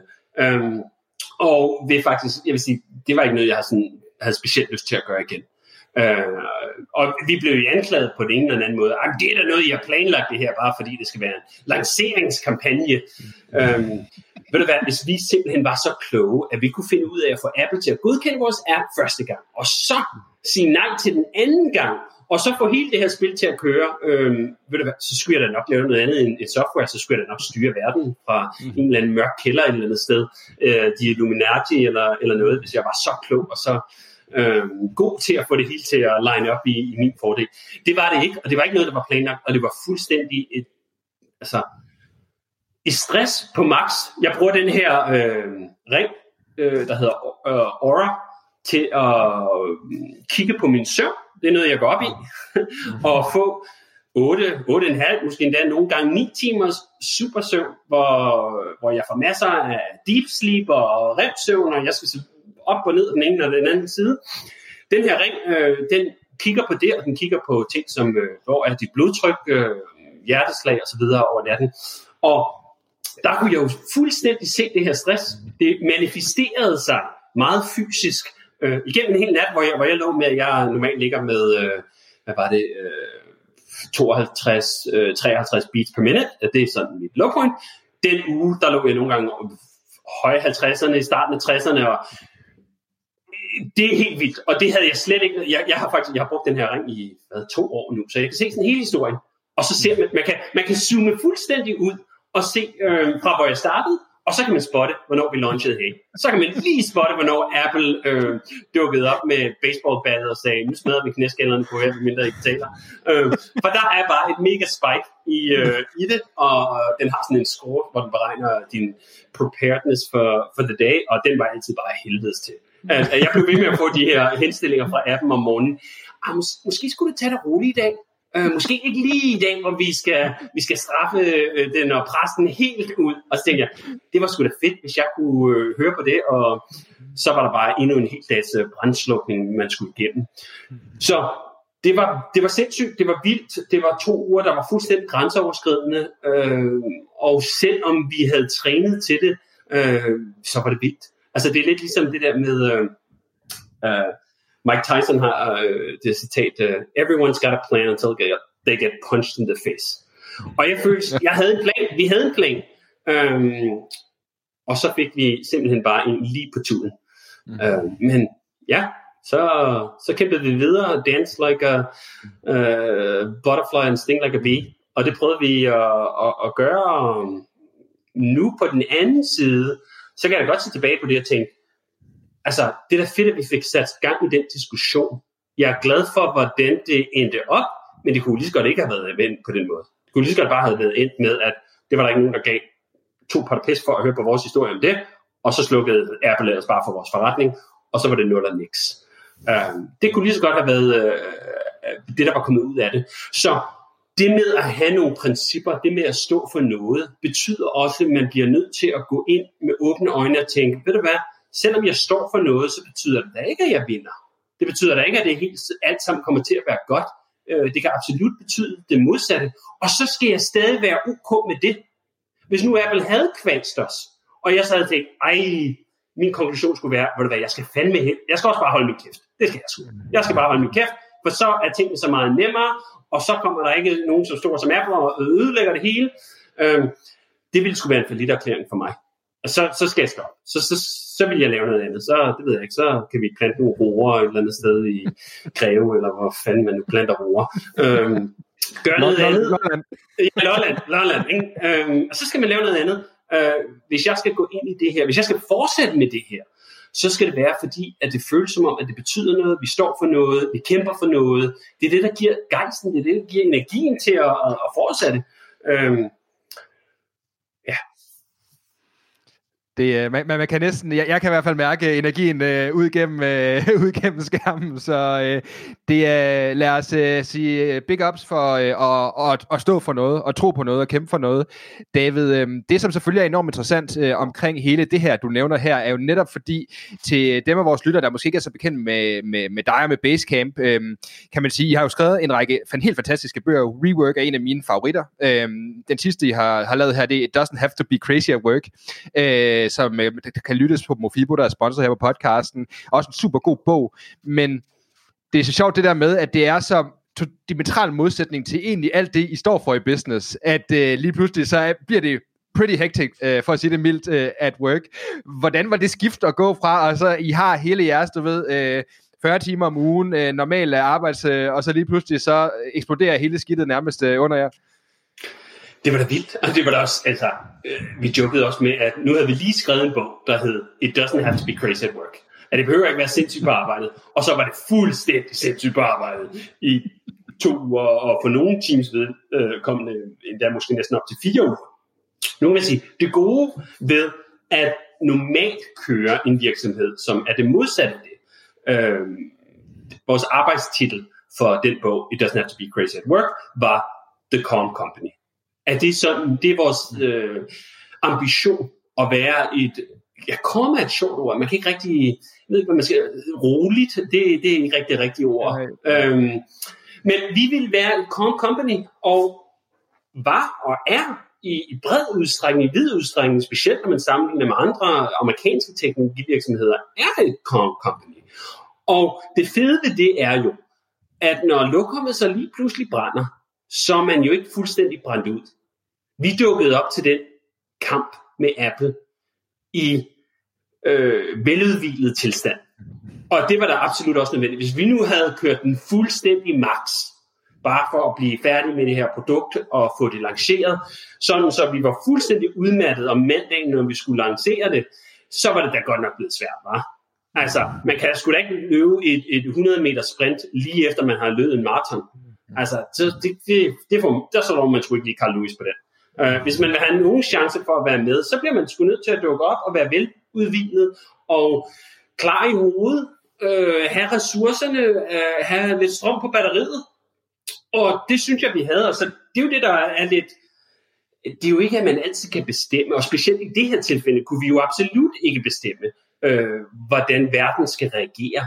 Øh, vi kan reagere på verden, og når, når verden øh, så dukker op i form af, Apple øh, med baseballbattet der, øh, så skal vi reagere på det på en måde, som er anderledes end når vi tilrettelægger, hvordan en uge normalt skal fungere, når verden ikke lige giver os øh, baseballbats og, og, og så videre. Ikke? Øh, og der har vi valgt at sige, ved du hvad, øh, 40 timer om ugen, det er fint. Det med at være mere end sit arbejde. Der er sådan en stereotyp, specielt i de amerikanske entreprenørcirkler, øh, at live it and breathe it. Altså, man skal være fuldstændig opslugt af arbejdet for, om man overhovedet kan have en chance for at kunne konkurrere, for at være dygtig, for at nå op. Og hvis man ikke gør det, hvis man ikke er fuldstændig opslugt, så er man, så er man en wannabe. Så, man, øh, så kan man ikke være med. Så kan man ikke lege med med de, med de store, med de sjove. Øh, og der næsten er en ære i ikke at have noget liv uden for arbejdet. Øh, og kunne prale af, at man er på kontoret 60, 80, 100 timer om ugen. Øh, for så, stå, så er man virkelig med. Ikke? Vi har lige siden vi blev startet tænkt, det, nej, det er sådan skal vi ikke køre vores virksomhed. Så hvordan skal man overhovedet lave noget andet? Hvordan skal der være andet i livet end arbejde? Hvad er livet overhovedet værd, hvis det kun er arbejde? Og stille os de spørgsmål og tænke over de ting og tænke, øh, vi gør det på en anden måde. Nu sige, for en dansk lytter, så lyder det måske ikke lige så specielt. Det der. Ja, hvem fanden er det, der ligger og arbejder 60-80 timer? Ja, ved du hvad, det er sgu ret normalt i, i USA, og jeg vil sige, der har været lidt en afsmitning selv på det europæiske entreprenørfolk, der er lidt kedeligt at høre på, synes jeg. Jeg synes tit, jeg hører øh, folk fra Europa øh, sige, ja, nu skal vi også lave den næste Silicon Valley. Og for at kunne lave den næste Silicon Valley, så bliver vi nødt til at arbejde, som de gør derovre, og det betyder så, at man må lægge lidt ekstra, og bla bla bla bla bla. Øh, hvor nej, øh, den europæiske model, den danske model, øh, har, havde fat i den lange ende. Det med, at øh, vi bruger øh, 40 timer, cirka, plus minus, på arbejde, og så har vi et liv udenfor, og det liv inkluderer at tænke på noget andet end arbejde. Måske kunne man læse bøger, der ikke havde noget med business at gøre. Måske kunne man have nogle hobbies eller interesser, der ikke havde noget med en computer at gøre. Øh, det er det, jeg har prøvet at lægge et helt liv efter. At have og kunne rumme mere end en enkelt identitet, der bare hedder, og det er ham, der laver Basecamp. Øh, ikke nødvendigvis for andre. Jeg er sgu ligeglad, hvad, hvad, hvad andre folk tænker. Hvis de ser, at det er ham, der laver Basecamp, det er det. Ja, det er fint for mig selv, at jeg selv har flere æg i kurven, end jeg er den her person, der er lige med det her, den her virksomhed. Og det er det, jeg er, og det er, er hele min identitet ligger i det. Nej, jeg vil skulle være mere end det. Jeg vil have andre ting, jeg vil gøre andre ting, jeg vil bruge min tid på, øh, på noget andet. Øhm, så de ting har, har ligget spændt, og en af de grunde til, at vi blive ved med at skrive bøger, øh, som cirkler om det her emne, er, at vi bliver nødt til øh, at fortælle os selv de her sandheder. Gang og gang igen. For det, der er så svært, når man øh, er i en branche som teknologi, det er ikke at lade, lade den øh, mainstream opfattelse af, hvad det betyder, farve, hvem man er, og hvad man vil, og hvor man går hen. Fordi hvis man gør det, så ender man op ligesom alle de andre, der sidder i Silicon Valley øh, på kontoret søndag aften klokken, klokken 9, og ikke har set sine unger i gud ved hvor længe, og ikke har været med til aftensmaden, og det ene og det andet, og tænker, det, det er da også, selvfølgelig er det det, jeg skal. Altså, man, man sætter ikke engang spørgsmålstegn ved det. Øhm, så vi bliver ved med at sætte spørgsmålstegn ved, øh, hvordan vi skal drive en virksomhed på sådan en måde, at livet er værd at leve i sin, sin mest elementære forstand, og på den mest langsigtede horisont, at vi dukker op, og vi kan sætte os op i sengen på den sidste dag og tænke, ved du hvad, det var okay. Det var okay det her. Jeg kigger tilbage på de sidste 40-50 år, det var, det var fint. Jeg ønsker ikke, at jeg brugte mere tid på kontoret. Jeg har ikke en stor fortrydelse over for den tid, jeg har brugt sammen med mine børn, eller venner, eller familie, eller hvad jeg ellers har brugt min tid på. Jeg er tilfreds. Jeg har fået nok. Nu kan jeg lukke øjnene og sige, det var sgu et liv, der var værd at leve, og jeg har levet det godt. Jeg, øh, jeg lader den lige stå lidt, fordi det er, det er super smukt øh, sagt, jeg kan virkelig godt lide det, og det er noget af det, som også er så, så, så fantastisk, synes jeg, ved den, ved den position, I har taget med jeres bøger og med jeres virksomhed. Øh, netop at prøve at se lidt mere på det, fordi jeg er 100% enig, der er for mange, der har for meget bullshit øh, omkring, hvor meget du skal arbejde, og øh, jeg snakkede for eksempel med øh, Jakob Jønk, der også er en succesfuld iværksætter, som man også selv siger, han har aldrig nogensinde taget en god beslutning øh, efter kl. 23 om aftenen, øh, og øh, det er det der med, at, at det er fordi vi mennesker, vi anskuer vores øh, produktivitetsinput øh, lineært, øh, og det er selvfølgelig øh, det, der... Prøv at fortælle mig lidt om det. Jeg kan se, at du har noget der. Ja, det, det, det er lige præcis det. Det er den her øh, forkerte opfattelse af, at hvis man arbejder mere, så gør man mere, så kan man mere, så udretter man mere, og det er fuldstændig forkert. Øh, det er en af grundene til, at jeg går så meget op i det her som øh, med søvn. Øh, sammen med det her om, at øh, man skal arbejde 60 eller 80 timer, så ligger der også tit en, sådan en, en opfattelse af, hvor stærk man er, hvis man kan komme afsted med meget lidt søvn. Der er et utal af entreprenører, der praler af, at øh, jeg skal kun sove 6 timer, eller jeg skal kun sove 5 timer, eller jeg skal kun sove 4 timer, og så er jeg bare i topform. Nej, det er du ikke.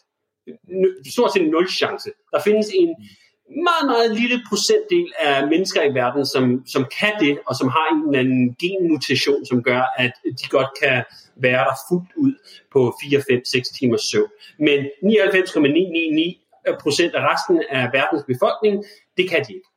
Og det er der lavet et hav af studier omkring. Øh, der er en fantastisk bog, der hedder Why We Sleep, som går igennem al den her research på, øh, hvad der sker, hvis vi bare mangler en lille smule for lidt søvn og bliver ved med at gøre det. Hvis du nu er en person, som er gennemsnitlig, og du skal have cirka 8 timer søvn, og du så bliver ved med at få 6,5-7 timer. Så hver eneste nat, så er der lige en times underskud på kontoen. Det er ikke bare noget, der betyder noget for den ene dag, eller den næste dag, eller dagen efter. Hvis du fortsætter med det, så du har kørt i en måned i stræk, hvor du bliver ved med at have minus 1 på kontoen, så har du lige pludselig minus 30 på kontoen. Og det har alle mulige konsekvenser. Det har konsekvenser direkte for dit fysiske helbred, men måske endnu større konsekvenser for din mentale kapacitet. Det her er noget, man kan måle. Øh, hvilken mm, kapacitet du har til strategisk tænkning, til kreativ tænkning, til outside of the box, this, that and the other thing, øh, hvis man får for lidt søvn. Og det er fuldstændig katastrofalt. Det er fuldstændig katastrofalt, hvis man bliver ved med at få for lidt søvn. Øh, og det, der er det næsten det, det værste, det er, at de fleste mennesker, de kan godt tænke, ej, jeg er en lille smule træt. Det, det kan de godt mærke. De har, jeg har fået to timer for lidt søvn. Men de mærker ikke, at nu har de kørt sådan her en hel måned. Nu har de faktisk fået 40 timer for lidt søvn. De kan ikke rigtig kende forskel på det der med at have to timers for lidt søvn og 40 timers for lidt søvn. Men det kan man absolut måle. Det er lidt ligesom det der med at, at køre spritkørsel. Folk kan normalt godt være, ah, det skal jeg ikke. Jeg, jeg skal ikke ud og køre. Jeg har fået en, det, det, det bruger man lidt. Så man har måske en promille på 0,5 eller 0,6. Men det er ikke et lineært øh, sammenhæng mellem, okay, hvis din promille så er 1,2 eller 2,2 eller så videre. Man kan ikke rigtig kende forskel i øjeblikket. Man tænker, ah, ja, ja, okay. ja, ja, okay. ja, ja, jeg er fint nok. Og det tænker man også med hensyn til, at jeg har fået for lidt søvn. Ah, ja, okay. Men når man så har fået de her 40 timer for lidt, så er det fuldstændig katastrofalt, hvad der sker med ens øh, mentale kapacitet. Og man ved det ikke. Det er det, der er simpelthen så, så svært ved det her. Øh, og hvorfor man øh, virkelig kan gøre sig selv den tjeneste at læse de studier, læse den videnskab, der ligger nu på området. For det er bredt, og det er dybt. Øh, så jeg har øh, altid fokuseret på, hvordan kan vi få timerne til at tælle? Ikke i forhold til, hvor mange kan vi lægge sammen, men hvordan kan vi sørge for, at kvaliteten af den enkelte time er absolut peak, absolut max. Så jeg tænker, ved du hvad, hvis jeg skal bruge en, lad os sige, en time ekstra, sådan så jeg sover øh, 8 timer i stedet for 7 timer, men det så betyder, at hver af de 8 timer, jeg har, de er så hvad, 20% bedre, 25% bedre, 15% bedre. Hvad vil du give for en pille, du kunne købe, der kunne gøre dig 10% klogere, 20% mere kreativ. Man ville da tænke, hold da kæft, den pille skal jeg kraften med fat i. Hvis der ikke er nogen side øh, bivirkninger, jeg vil da betale tusindvis af dollars for at få øh, mere kapacitet uden nogen øh, side øh, øh gevanster for det. Og det er det, man kan få ved at sove nok. Øh, ikke bare ved at sove nok, der er en, en masse af de her pointer, hvor man kan sørge for at sørge for, at det miljø, man har omkring sig, øh, er i orden, er i topform, sådan så, at man ikke har brug for 80 timer. At man, kan, man, man kan tage de her 40 timer, og selv når vi siger 40 timer, det er jo også overdrevet. Jeg har arbejdet sgu aldrig 40 timer om ugen. Uh, en super, mega, fantastisk dag, hvor jeg virkelig får lavet gennembrud og kæmpe spring, så arbejder jeg hvad? 3-4 timer? I, I stræk, altså den der komprimerede følelse af, wow, det var virkelig det, jeg fik uh, lavet et kæmpe øh, spring på. Så er der jo de der, alle de der andre timer, hvor man tjekker mail, og, og man taler med folk, og så læser man måske en artikel på, på nettet og så videre. Uh, vi har ikke kapaciteten i os, i vores hjerne til at køre den på 100% i 12 timer i stræk, eller 8 timer i stræk. Så måske skulle vi bare opgive den alligevel, og så sørge for, at de timer, vi kan ligge, de der 3-4 timer, forhåbentlig i streg, det er en anden del af pointerne her, at, at det med, at øh, øh, hvordan man organiserer sin dag, sådan, så den ikke består af konstante afbrydelser, har en kæmpe indflydelse på, hvad man får ud af de her timer. At det at få øh, en time, og så er der et møde, og så får man halvanden time, og så er der et andet møde, og så får man to timer, og så er der et møde igen, har ikke noget med produktivitet at gøre. Altså, hvis man virkelig skal have noget ud af dagen, så bliver man nødt til at kunne kigge på tre, fire timer i streg, hvor der stort set ikke er nogen afbrydelser, øh, og man virkelig kan dykke dybt og få lavet det kreative, interessante arbejde, som man forhåbentlig er der for at lave. Øh, de færreste er ansatte for at gå til møder og svare på e-mails. Ikke? Øh, det er ikke ligesom grundfunktionen, som de har. Og det er ikke det, der gør de fleste mennesker glade for at gå på arbejde. Det, der gør folk glade for at gå på arbejde, det er at tage de her fremskridt og gøre noget, lave noget, føles, at det gør en forskel, at jeg er her. Jeg har skabt noget. Hvad, om det så er skabt en, noget organisering, eller en, en pejlestreg, hvis man er projektleder, eller man har lavet noget programmering, hvis man er programmør, eller man har designet noget, hvis man er designer. Det er det, der giver den der grundlæggende tilfredshedsfølelse ved at være på arbejde. Øh, og det kan man kun få, hvis man bruger sine timer på det. Så sørg for, at de timer, man har til det arbejde, er absolut topkvalitet. Jeg kigger på det som lidt ligesom en, øh, en, en diamant, man kan polere den her time. Man kan sørge for, at den ikke har nogen øh, øh, fejl og skavanker, og at lyset lige glimter i den fuldstændig perfekt. Det interesserer mig helt vildt. Og sørge for, at øh, at de timer, jeg bruger på arbejde, er topkvalitetstimer, som er topkvalitet, fordi jeg har sørget for alle de andre ting rundt om, øh, er i orden. Og nogle af de ting, man sørger for er i orden, det er øh, tid væk fra arbejde. Øh, det er for nok søvn, det er at have nogle interesser, det er at have nogle menneskelige bånd uden for jobbet, uden for kollegaerne, øh, have nogle relationer til, øh, til familie, til i mit tilfælde til børn. Øh, jeg, har, jeg ser det her på mig selv, nu er jeg kørt en hel del racerløb, og nogle gange så bruger man noget racerløbstid på bare at ligge på sit hotel, øh, og måske lave noget arbejde, så har man lige pludselig masser af tid. Ikke? Så kan man, nu skal jeg måske lige køre noget træning om morgenen, og så er der ellers lige 12 timer, hvor jeg kan lave hvad som helst. Ikke? Øh, det er ikke et godt miljø. Det der med bare at have al den tid, man, man, man kunne have, det er ikke det, der, der er fedt. Jeg får det meste lavet faktisk, når jeg dukker op om morgenen, efter at have brugt en fed morgen med ungerne, vi spiste morgenmad, vi, måske har vi spillet et spil, øh, jeg har kørt min skole, jeg har haft en øh, øh, forbindelse med den, øh, som så gør, at når jeg så kommer ind, og så sidder jeg på arbejde, og så ved jeg, at ved du hvad, du har 8 timer. Det der, der, når nu sidder jeg her i København, der arbejder jeg normalt fra kl. 11 til kl. 7 for at have lidt overlap. Når klokken er 7, så er det slut. Så lukker, vi, så lukker vi computeren, og så går vi ind og laver noget andet. Det giver et fokus. Det giver sådan et... Øh, øh, jeg har ikke uendelig tid. Og det er, jo, det er jo en god lektie generelt at tænke, jeg har ikke uendelig tid. Øhm, både på den korte bane med de 8 timer, og på den lange bane med de øh, hvad er det, øh, 79,87 år, som gennemsnitslevealderen i Danmark. Øhm, jeg har ikke uendelig tid, så jeg skal bruge den tid, jeg har. Ikke bare fornuftigt, det lyder så, så snudt fornuftigt. Jeg, jeg skal bruge den optimalt også for, for overdrevet. Øh, jeg skal bruge den godt David, øh, det er, det er, jeg, er vild, jeg er helt vild med det der med, og så netop at, øh, at tage snakken om, altså, og så få de her år til at tælle, og få tiden til at tælle meget, meget mere, end at bare prøve at så squeeze hver sekund ud af det. Øh, du forklarer det på en, på en, en helt fremragende måde, vil jeg sige. Det som, øh, det, som jeg synes er rigtig interessant at snakke om, for jeg ved ikke, om man kan tillade sig så, så at bruge ordet idealister, men det er jo egentlig meget sådan, jeg opfatter i hvert fald dig og Jasons øh, arbejde med Basecamp, jeres bøger og så videre, netop med, og i hvert fald prøve at være med til at så vise et andet perspektiv, andet end det her øh, Øh, Silicon Valley-agtige, det her med øh, mere, mere, mere, mere, mere, hurtigere, hurtigere, hurtigere, hurtigere. Øhm, det jeg sådan egentlig godt kunne tænke mig at prøve at spørge dig om, det er, der er rigtig, rigtig mange vinkler og mange interessante ting og så August, altså, at snakke om i forhold til jeres arbejde med Basecamp, hvordan du er kommet i gang med Basecamp, hele din forhistorik. På den anden side så er det også noget, som du har snakket en del om i, i nogle andre podcasts, blandt andet også øh, den med Tim, som, som jeg igen bare på det kraftigste kan anbefale. En ting, som jeg faktisk synes er ret interessant, øh, er det her med, at nu har jeg let efter et, hvad kan man sige, to equal øh, i et hierarki. Jeg vil sige Batman og Robin, øh, men øh, der er vist noget med, der er en af dem, der er lederen, og det andet. Men dig Jason har jo været på den her rejse i, øh, igennem 20 år efterhånden. Og jeg kunne forestille mig, nu kan man sige, nu har vi lige snakket lidt om Apple og den konflikt, der er der, øh, I har oplevet. Men samtidig så er det også det der med, hvordan har det været, det her med, øh, hvordan har I hele tiden kunne finde hinanden i det her, fordi at, altså, historien er jo, at, du, at I arbejdede lidt sammen inden, og så tog du over på et tidspunkt, blev en del af, af firmaet, og over i USA, og så er resten historie, som man siger. Men alligevel sker der trods alt også en, en god chat på 20 år. Kan du prøve at fortælle mig, hvordan det er, at man øh, opbygger den her øh, dualitet og den der relation i, øh, i det, I har haft som, øh, som nu kan man ikke kalde jer co-founders, fordi det var, du kom ind i et eksisterende firma, men øh, du ved, hvad jeg mener. Ja, det tror jeg er rigtig svært, og meget af det ligger simpelthen bare til, jeg ved ikke om vi skal kalde det held, men øh, kompatibilitet af, at Jason og jeg er blevet formet af nogle af de samme indtryk, sådan historisk set.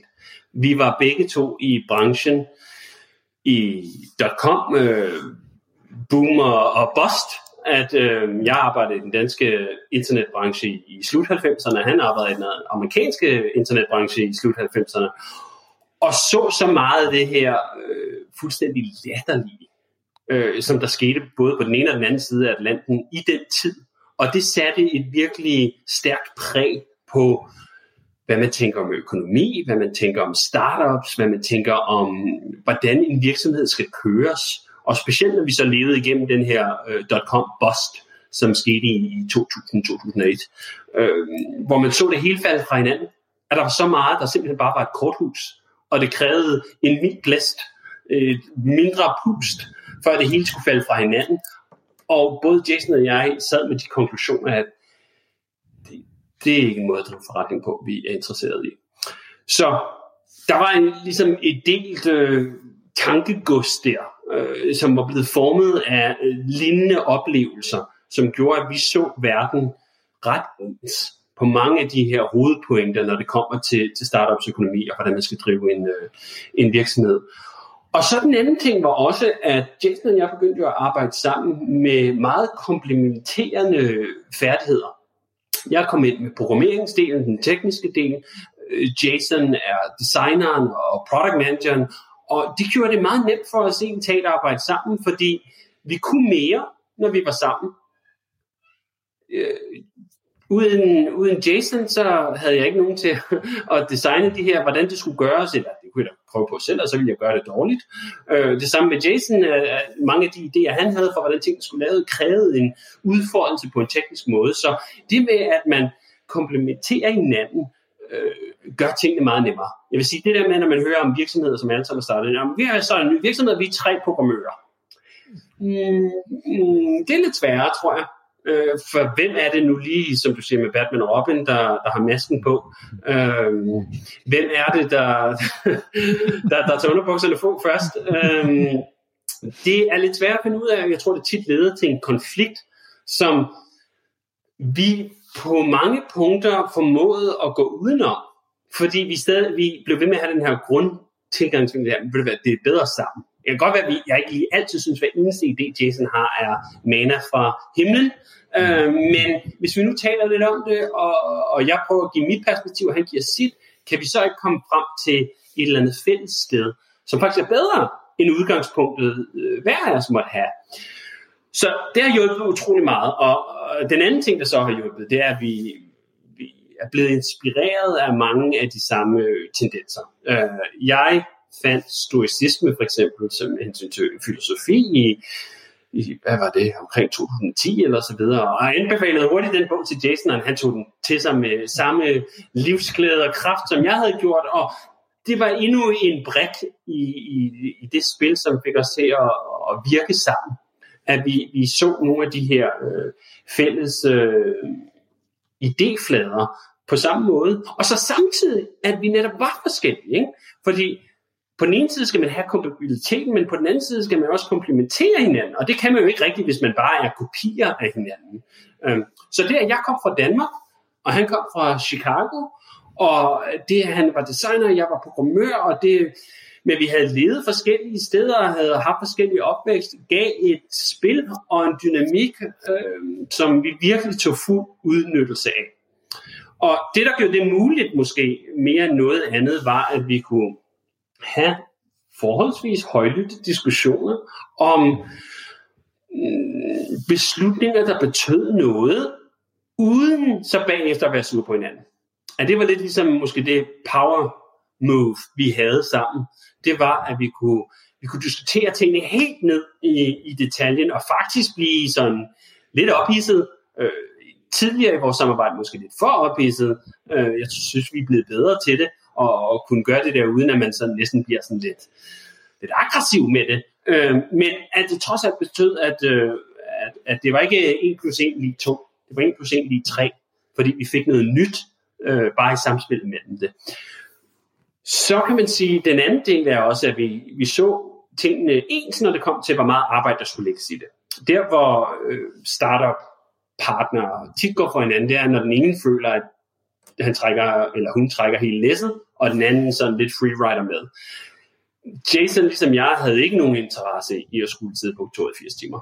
Øh, så vi så de ting meget ens, og, og, og havde et liv uden for, for det, og havde et liv uden for hinanden. Det er jo den anden del af det. Altså, når man bruger så meget tid sammen, 20 år, øh, som vi har gjort, så kan man sgu godt blive træt af hinanden. Altså, hvis man hele tiden skal sidde på skud af hinanden, hvis man hele tiden skal være sammen, hvis man skal lave alt sammen, så kan man godt blive træt af hinanden. Og det var også den fine gang med at sige, at vi har gået. Jane og jeg er, er venner, men vi er ikke venner på den måde, der betyder, at vi sådan skal spise middag sammen hver aften. Altså, det ligger ikke i kortene. Vi har vores eget liv, og så kommer vi, øh, kommer vi sammen, og så gør vi nogle ting sammen, som når du kører på forretningen, og så tager vi noget tid fra hinanden. Og jeg har lige været her på en, en sabbatical i, i to måneder. Jeg talte stort set ikke med Jason. Jeg talte med ham måske hvad, til par gange i løbet af det, og det er fint. Og så har man det, det, det rum, og når vi så kommer tilbage sammen, så kan vi hoppe direkte ned i det og tænke, nå, hvordan skal vi designe Hey for Work? Hvad er det for nogle beslutninger, vi skal lave her? Hvordan skal den her skærm designes? Hvor skal tingene ligge? Og vi kan dykke ned i detaljen med det samme. Øh, og det er nemmere at gøre, når det ikke igen er et helt univers, vi skal dele. Bare lige den her lille planet, vi kan flyve til, når vi skal arbejde sammen, og så kan vi flyve hjem til vores egen planet øh, øh bagefter. Det, det, det er sundt. Det er, jeg kan faktisk godt lide, at du siger det, for jeg synes netop øh, ofte øh, i Silicon Valley-narrativet, øh, og ofte hører man det der med, du ved, at folk, der, der advokerer, at man skal næsten, altså hvis ikke man kan gå ud og så drikke sig hammer stiv hver gang med sine, med sine kollegaer, og hvis ikke man nærmest altså, kunne bo på det samme hotelværelse i, øh, i, i tre uger i streg, at så, så, så, det, så er man simpelthen ikke det rette fit for at lave en virksomhed sammen. Så jeg er ret glad for at høre det perspektiv, David. Ja, jeg, jeg synes, det er, det er fuldstændig, øh, er et godt dansk ord, toxic, øh, ja. at kigge det på den måde. En af de ting, et af de måder at, at tale på, vi har skubbet imod i meget længe af det her, jamen vi er jo bare en stor familie, når man taler om sin virksomhed. Ikke? Vi er en familie her i virksomheden. Nej, I skulle ikke en familie. Hvorfor prøver du at forplante min familie? Jeg har en familie. Jeg skal ikke, jeg skal ikke have en anden familie.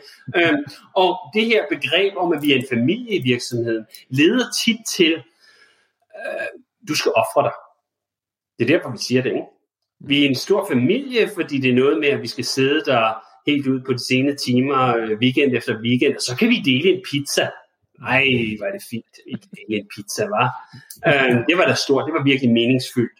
Du bruger det her ord familie, når du taler om dit team eller din virksomhed, når du skal presse nogen ud i noget, som de måske egentlig ikke var så interesseret i, men så kan man få dem til at føle sig lidt skyldige over, hvis de ikke gør noget for familien, hvis de ikke tænker på fællesskabet, øh, når det i virkeligheden er et job.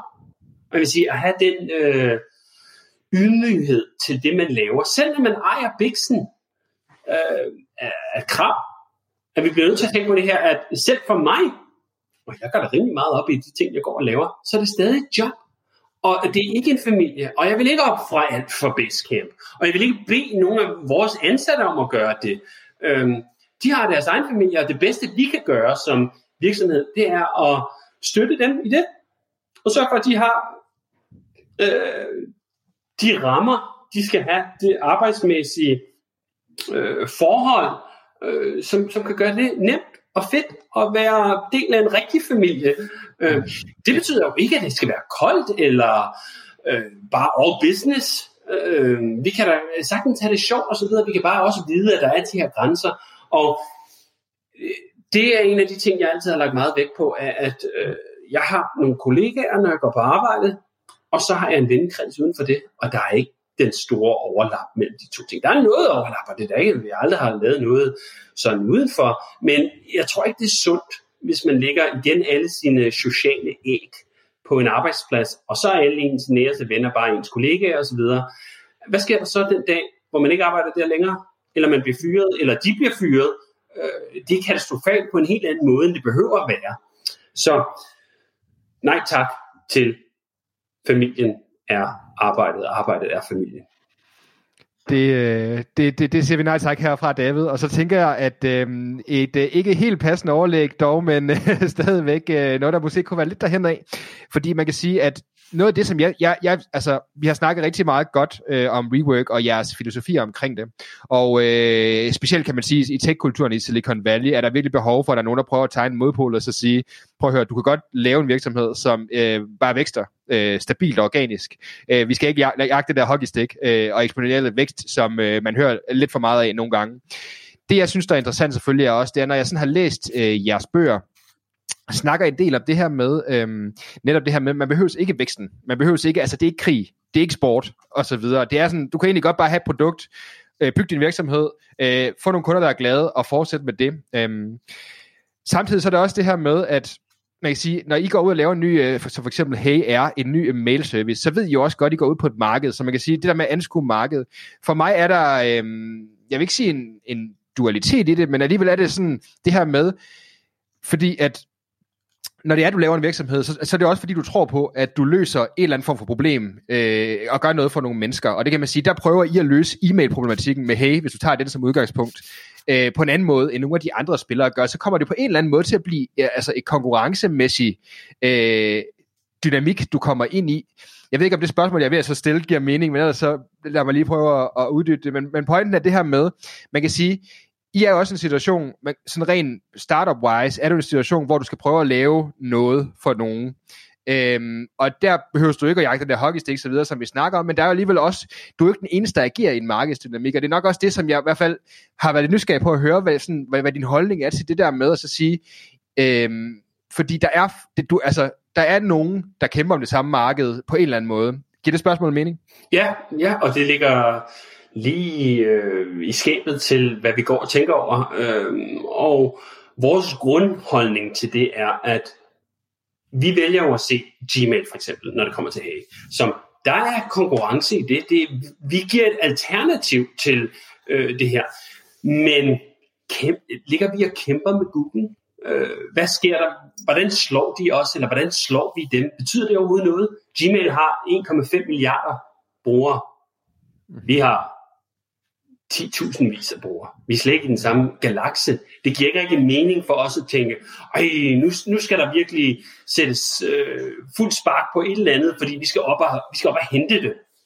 Vi skal op og have de her markedsandele. Det er jo meget det, man kigger på, det der med, nå, nu laver vi en øh, konkurrenceanalyse her, og øh, så deler vi markedet op, og, og så har Gmail, de har 55 procent, og så har de så og så mange procent, og mange procent har vi så, ved jeg ikke, 0,001.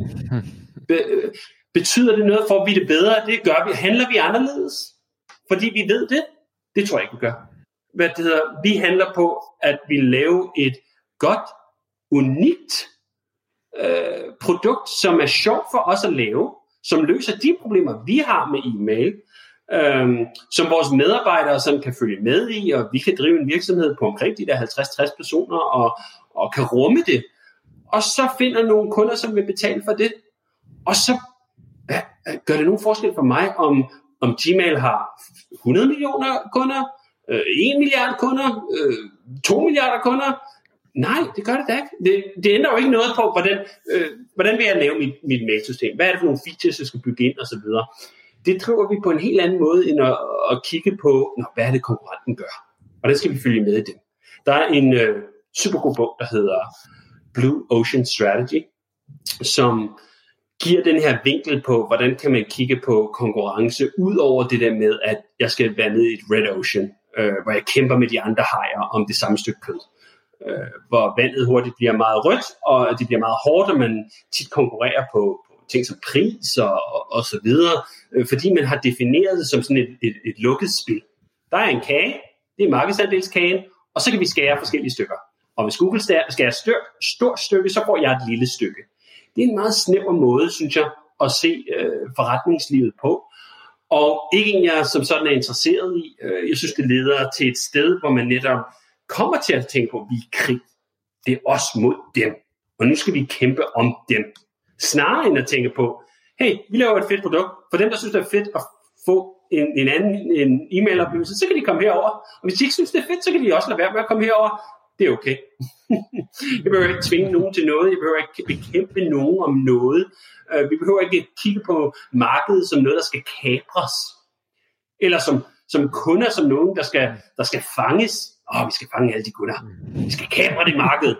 Så kommer man tit ned af, af sådan en øh, stejl glidebane, hvor øh, det der med at have principper og at stå for noget osv., det kommer lidt til at tage anden side, og så tænker man på, hvordan kan vi slå dem, ikke? Altså, der er en grund til, at folk siger sådan, i krig og kærlighed gælder alle knep. Jeg er ikke interesseret i alle knep. Der er en masse forfærdelige knep i øh, forretningslivet, som man, man kunne bruge, hvis det eneste pejlepunkt, man havde, var, jeg skal slå modstanderen. Øhm, så vi prøver at dreje hele vinklen og sige, ved du hvad, jeg er ikke interesseret i den præmis overhovedet. Øhm, og så må jeg så sige, nu har vi så også lige 20 års erfaring og 20 års øh, track record til at vise, at det kan man godt. Man kan godt lave en virksomhed, som ikke øh, opererer på den måde, og man kan sgu stadig have masser af succes. Og så kommer den anden punkt ind, hvad er succes? Det er jo så også øh, det store spørgsmål, der ligger i, i luften. At der er masser af entreprenører, der kigger på succes som øh, fanget i det her binære, for eksempel når det kommer til teknologivirksomheder. Kan jeg blive en unicorn? Kan jeg blive 1 milliard dollar værd? Det er sådan det mark, som er blevet sat, at det er det punkt, at alle skal, øh, startups skal bestræbe sig på. Mm. Og så tænker jeg tilbage på, ved du hvad, jeg kan huske, da vi sad i 2006, jeg tror vi var fem eller seks personer hos Basecamp, dengang 37 Signals, det var da noget af det fedeste. Jeg havde da time of my life. Vil jeg have haft det, øh, hvordan skulle tingene have været mere fantastiske eller vidunderlige, hvis vi havde haft øh, en milliard i omsætning eller værdiansættelse, Øh, havde jeg haft det bedre? Havde mit liv været bedre? Øh, havde min medarbejdsliv været bedre? Nej, vi havde det fantastisk. Det her med, at øh, det at være små ikke er sådan et, øh, et rangtrin, at vi er på vej op. Vi er på vej op ad stigen, og så skal vi da bare op ad stigen så hurtigt, som vi overhovedet kan, indtil vi kommer i mål. Ikke? Nej. At, at det med at være et, et sted i sig selv, øh, er noget, der er godt nok. Og ikke godt nok, som i, at vi nøjes med det her. Men det er fantastisk i at, at med sig selv, at, at drive en virksomhed, som laver noget fedt, hvor man får lov til at udfolde sine evner og sine kapaciteter på et daglig basis, på en måde, hvor man primært laver det, man synes, der er fedt og sjovt, og ikke laver så meget af det, man ikke synes, der er så fedt og ikke så sjovt. Øh, og kan lave det sammen med nogle andre mennesker, som man er glad for, og så kan prøve et produkt ud. Det er da fantastisk. Altså jeg vil sige, den forskel i min livs glæde, der har været, den udvikling, der har været fra, at vi sad de her øh, fire mand til at starte med i, i 2004, der Basecamp, øh, til hvad vi sidder med nu, de der 50-60 personer, og har 20 år på benene, der er sgu ikke en stor forskel. jeg skal stadig bruge 8 timer. Jeg ikke skal. Jeg vælger at bruge 8 timer for at sidde foran en computerskærm hver dag, fordi jeg synes, det er fedt at programmere, fordi jeg synes, det er fedt at skabe noget, fordi jeg synes, det er fedt at skrive, fordi jeg synes, det er fedt at influere mennesker i en anden retning. Alle de her ting, som jeg gjorde dengang, hvad er forskellen? Jo, der er, der er et par nuller mere på, på bankkontoen, og det er da også sjovt nogle gange, og så kan man lave nogle andre ting, og så kan man køre en racerbil, og jo jo, det er da fint. Øh, men det er ikke det, der gør den store forskel. Hvorimod det, der ville absolut gøre den store forskel, var, at hvis jeg skulle vælge mellem, jeg kan gøre alle de her ting, jeg kan bruge mine 8 timer primært, som jeg gerne vil bruge dem på programmering, på at skrive, på alle de andre ting. Nu skal jeg veksle det med at være en chief executive et eller andet sted i en, en offentlig, ikke en offentlig, en, øh, hvad kalder man det dansk, en børsnoteret virksomhed, øh, hvor der hver kvartal skal lægges alle mulige bullshit uh, projections ind, og så skal jeg tale med analyster osv. Jeg vil da have mit liv. Jeg er da ikke interesseret i det overhovedet. Hvorfor skulle jeg vælge øh, det til det andet? Og jeg synes, det er det. Hvad er målet? Det er der, man bliver nødt til at stille sig det spørgsmål, når man er entreprenør og tænker på, hvad, hvad, hvorfor er jeg her? Hvad er det, jeg laver? Hvorfor laver jeg det? Og hvis man stiller sig selv de spørgsmål og svarer ærligt, så er det tit meget lille sammenhæng mellem, at jamen, det her, den her virksomhed skal være så stor som overhovedet muligt, den skal kapre så mange markedsandele som overhovedet muligt, at det er andre ting, der betyder noget. Og så lader man brækkerne falde, hvor de må, og siger, jeg laver det bedste stykke arbejde, jeg ved, hvordan jeg kan. Med de bedste ansatte, jeg ved, jeg kan få fat i, og så må markedet svare, som markedet svarer. Og hvis de svarer, det er sindssygt fedt, og nu skal der være 100.000, der synes, det er fedt, eller der er 10.000, der svarer, det skal være fedt. Det er da ikke det, der skal bestemme, om jeg synes, det var fedt. Det er ikke det, der skal beslutte, om, om jeg har haft en øh, et og ti, som det tit tager at bygge de her virksomheder, som jeg kigger tilbage på og tænker, det var min tid værd. Det er en af de store spørgsmål, øh, et af de store dilemmaer, der tit ligger i, når folk siger, ved det være, vi er nødt til at kæmpe om det her, vi, vi satser det hele, og, og vi offrer det hele. Vi offrer os selv, vi offrer vores ansatte, vi offrer vores øh, etik, vi offrer alt det, der nu skal ofre på det her bål, for at få det til at brænde så stort som muligt. Og så kommer man, så er man 10 år ind i det, og så virker det alligevel ikke. Nej, bålet brændte ud.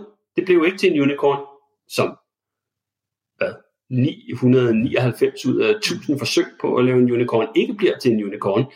Vi lukker ned, og så skal jeg kigge tilbage på, at jeg brugte min, min 20'er eller min 30'er på det her projekt. Kigger jeg så tilbage på den tid og tænker, og det var fedt alligevel. Det er måske lidt svært at gøre, hvis, hvis netop alt blev brændt på bålet i, i sådan en blind opsættelse af, at vi skulle nå et mål.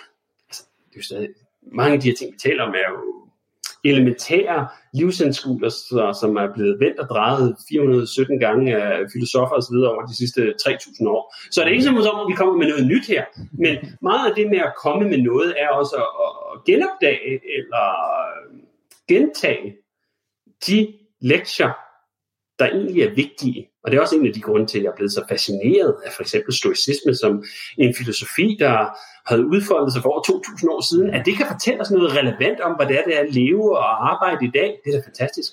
Øhm, så det er det, vi prøver at holde fat i, de her, øh, de her lektier, der har givet genklang igennem historien, og kan give anspring til en anskuelse af verden, der er meget anderledes faktisk, end hvad der er normalt lige nu.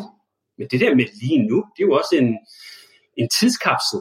Øh, det, der var normalt lige nu for 40 år siden, var jo noget helt andet. Hvis du kigger tilbage på for eksempel øh, 70'erne, øh, inden 80'erne, så var det jo faktisk en ære, hvis man var en manager, og hvis man var øh, forretningsejer, og arbejde så lidt som muligt. Og så var det, det noget med, at man skulle på golfbanen, og man skulle øh, være på, på bar klokken, klokken to om eftermiddagen, øh, om fredagen osv. Nu er det vendt ja. 120 grader af, at de entreprenører, øh, idealer, som mange har, de bliver ved med at prale om, at de er fuldstændig lænket til deres skrivebord. Man har øh, det, der satte det mest øh, skældsættende indtryk på mig, var Marissa Mayer, som var øh, chef for Yahoo. Hun arbejdede i Google i mange år, og, og hun fortalte om sin arbejdsgang på Yahoo, og fortalte om, at man kan faktisk godt arbejde 130 timer om ugen, hvis man er strategisk med, hvornår man går på toilettet. Og så tænkte jeg, vent, vent lige, spol lige filmen tilbage. Øh, er du ikke allerede mange millionær? Øh, og du sidder og tænker på, hvordan du kan være strategisk om, hvornår du går på toilettet. Det lyder da som, Øh, hvis det var noget, der foregik i fængslerne, så ville man sige, ej, det er kraftedet med os for meget det her. Vi må have bedre forhold for dem, der sidder på Hersted Vester. Men vi kan ikke være så strategiske om, hvornår vi skal på toilettet.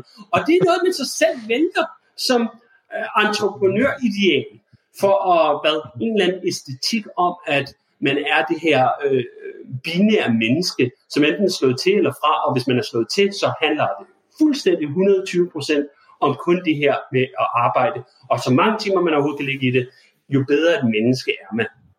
Det er da en absolut falit erklæring, mm. som både individuelt menneske, men også som ideologi. Mm. Og det er netop det, jeg er interesseret i. Og det kode, og det programmere, den ideologi, der ligger omkring specielt entreprenørskab, specielt i USA, men også at større og sørge for, at den ideologi ikke spreder sig. Det er en betændt hjernevirus, mm som er sat i omløb, og som vi skal gøre noget for at ikke komme videre. Og jeg vil faktisk hellere tilbage til et sted, hvor ikke at vi behøver at vælge mellem de to ekstremer, men hvor chefen tænkte, ej, det er, da, det er da fedt, hvis jeg kun skal arbejde 30 timer om ugen. Skulle, skulle det ikke være et mål for os, at vi havde andet i livet, at vi, vi alle sammen kom derhen til? Ikke? Altså, man kigger på, jeg tror det var Keynes, som, som havde de her fantasier om, at ej, altså, når vi kommer 60 år længere frem i tiden, øh, så talte om, om mange år så behøver vi ikke arbejde så meget så bliver alt mere effektivt. Vi har robotter til det hele. Øhm, så kan vi komme afsted med, så kan vi slippe afsted med at arbejde 20 timer om ugen. Og så er alt fryd og gammel. Og så er det lige præcis det modsatte sket. Folk arbejder mere, end de nogensinde har gjort, specielt når de er i de her cykler. Øhm, og de synes, det er fedt. Det er lidt lidt øh, det der med øh, dem, der går i Spanien og, og, og slår med øh, det, kattehalerne på ryggen øh, og slår sig selv til blods. Ej, var jeg, jeg, jeg er simpelthen så fransk, jeg er så heldig. Jo, jo mere ondt det gør på mig selv, øh, jo bedre er det. Ja, hold da kæft. Altså, øh, nej tak. Og nej tak på en måde, hvor vi bliver nødt til at vise et nej tak. At nej tak er en, øh, en mulighed, det er en realitet, der kunne ske, så vi bruger os selv som eksempel og siger, okay, øh, du vil gerne lave en, en, en softwarevirksomhed, det er fedt. Nu skal du se, vi har drevet en de sidste 20 år, den har vi drevet på den her måde. Det er fuldstændig anderledes, end hvad, hvad der ellers bliver skudt ud. I det mindste kan vi plante det øh, i dit hoved og tænke på, næste gang du tænker, ej, mit ideal er, er Marissa Mayer, fordi hun kan arbejde 130 timer om ugen, når hun er, er strategisk med sine øh, toiletbesøg, så tænker jeg, ah, okay, måske var der også en anden måde at gøre det på. Bare det med at åbne horisonten. Meget af det, som er så galt med, med den her ideologi, det er netop, at man ikke ser alle de andre ting, der er mulige. At man tager det for givet, at det er det, der, at det, der skal til, at entreprenørskab for eksempel er selvoffrende. Øh, Hvad mindre man er kørt fuldstændig til grænsen, fuldstændig til magt, så er man ikke en rigtig entreprenør. Så vil man det ikke virkeligt. Og det er ikke bare, at andre folk siger det. Det er en ting, men det er, at man begynder at sige det til sig selv. Det er der, hvor, hvor det bliver fuldstændig forgalt, og det er der, hvor vi skal have noget deprogrammering ind, sådan, så vi kommer hen til et sted, hvor, hvor folk i det mindste kan se, at der er andre muligheder, der er andre måder at gøre det på, der er andre folk, der har succes på en, på en helt anden måde, Øhm, det er et projekt. Det er en passion at åbne øjne og hoveder på den måde, og så putte noget andet derind. Og det, øh, det må man sige, det er noget, I har været passioneret om igennem rigtig mange år. Heldigvis har været rigtig gode til at, at få ud i verden. David, tusind tak for det. Øh, noget som øh, et, par, et par spørgsmål i forlængelse af det. Tiden flyver alt, alt, alt for hurtigt afsted, men sådan er det jo. Hvad hedder det? Som jeg synes er rigtig interessant, det er det her med, hvor jeg har mega meget respekt for, at I har været så, øh, I har været så kontinuerlige eller hvad kan man sige, I har været så konsekvente, det var det ord, jeg lidt efter, omkring hvordan I har drevet det i jeres forretning igennem årene, og en af måderne, hvor på den her konsekvens er blevet, øhm, er blevet manifesteret meget, er det her med, at I har bortset fra en enkelt øh, occasion, har I ikke taget øh, kapital ind i, øh, i Basecamp, og det ved man i hvert fald, når man ved, hvordan at funding af software og tech-virksomheder fungerer, så er det, så er det meget, meget sjældent. Øhm, det har jeg kæmpe respekt for, og så har jeg så samtidig et andet spørgsmål, fordi der er jo ikke nogen hemmelighed, at det ene kapital, I tog ind, øh, det har, I, har du også skrevet om i en rigtig, rigtig god blogpost, der hedder The Day I Became a Millionaire. Den er virkelig fantastisk, den kan jeg godt lide. Øhm, men det var Jeff Bezos, øh, I fik med ombord i, øh, i Basecamp der, og han købte ind for en, for en meget minoritetsandel, øh, hvor at øh, I kunne få lov til at have fået under eget bord. David, jeg kommer aldrig nogensinde til at møde øh, Jeff Bezos. Det, det, det, det, det, tør jeg godt sige. Øh, eller formodentlig ikke i hvert fald. Der er, der er ret lille sandsynlighed for det. Jeg kan også forstå, jeg tror faktisk, det var snakken, du havde med Tim også, hvor I snakkede lidt om at, at få ham ind.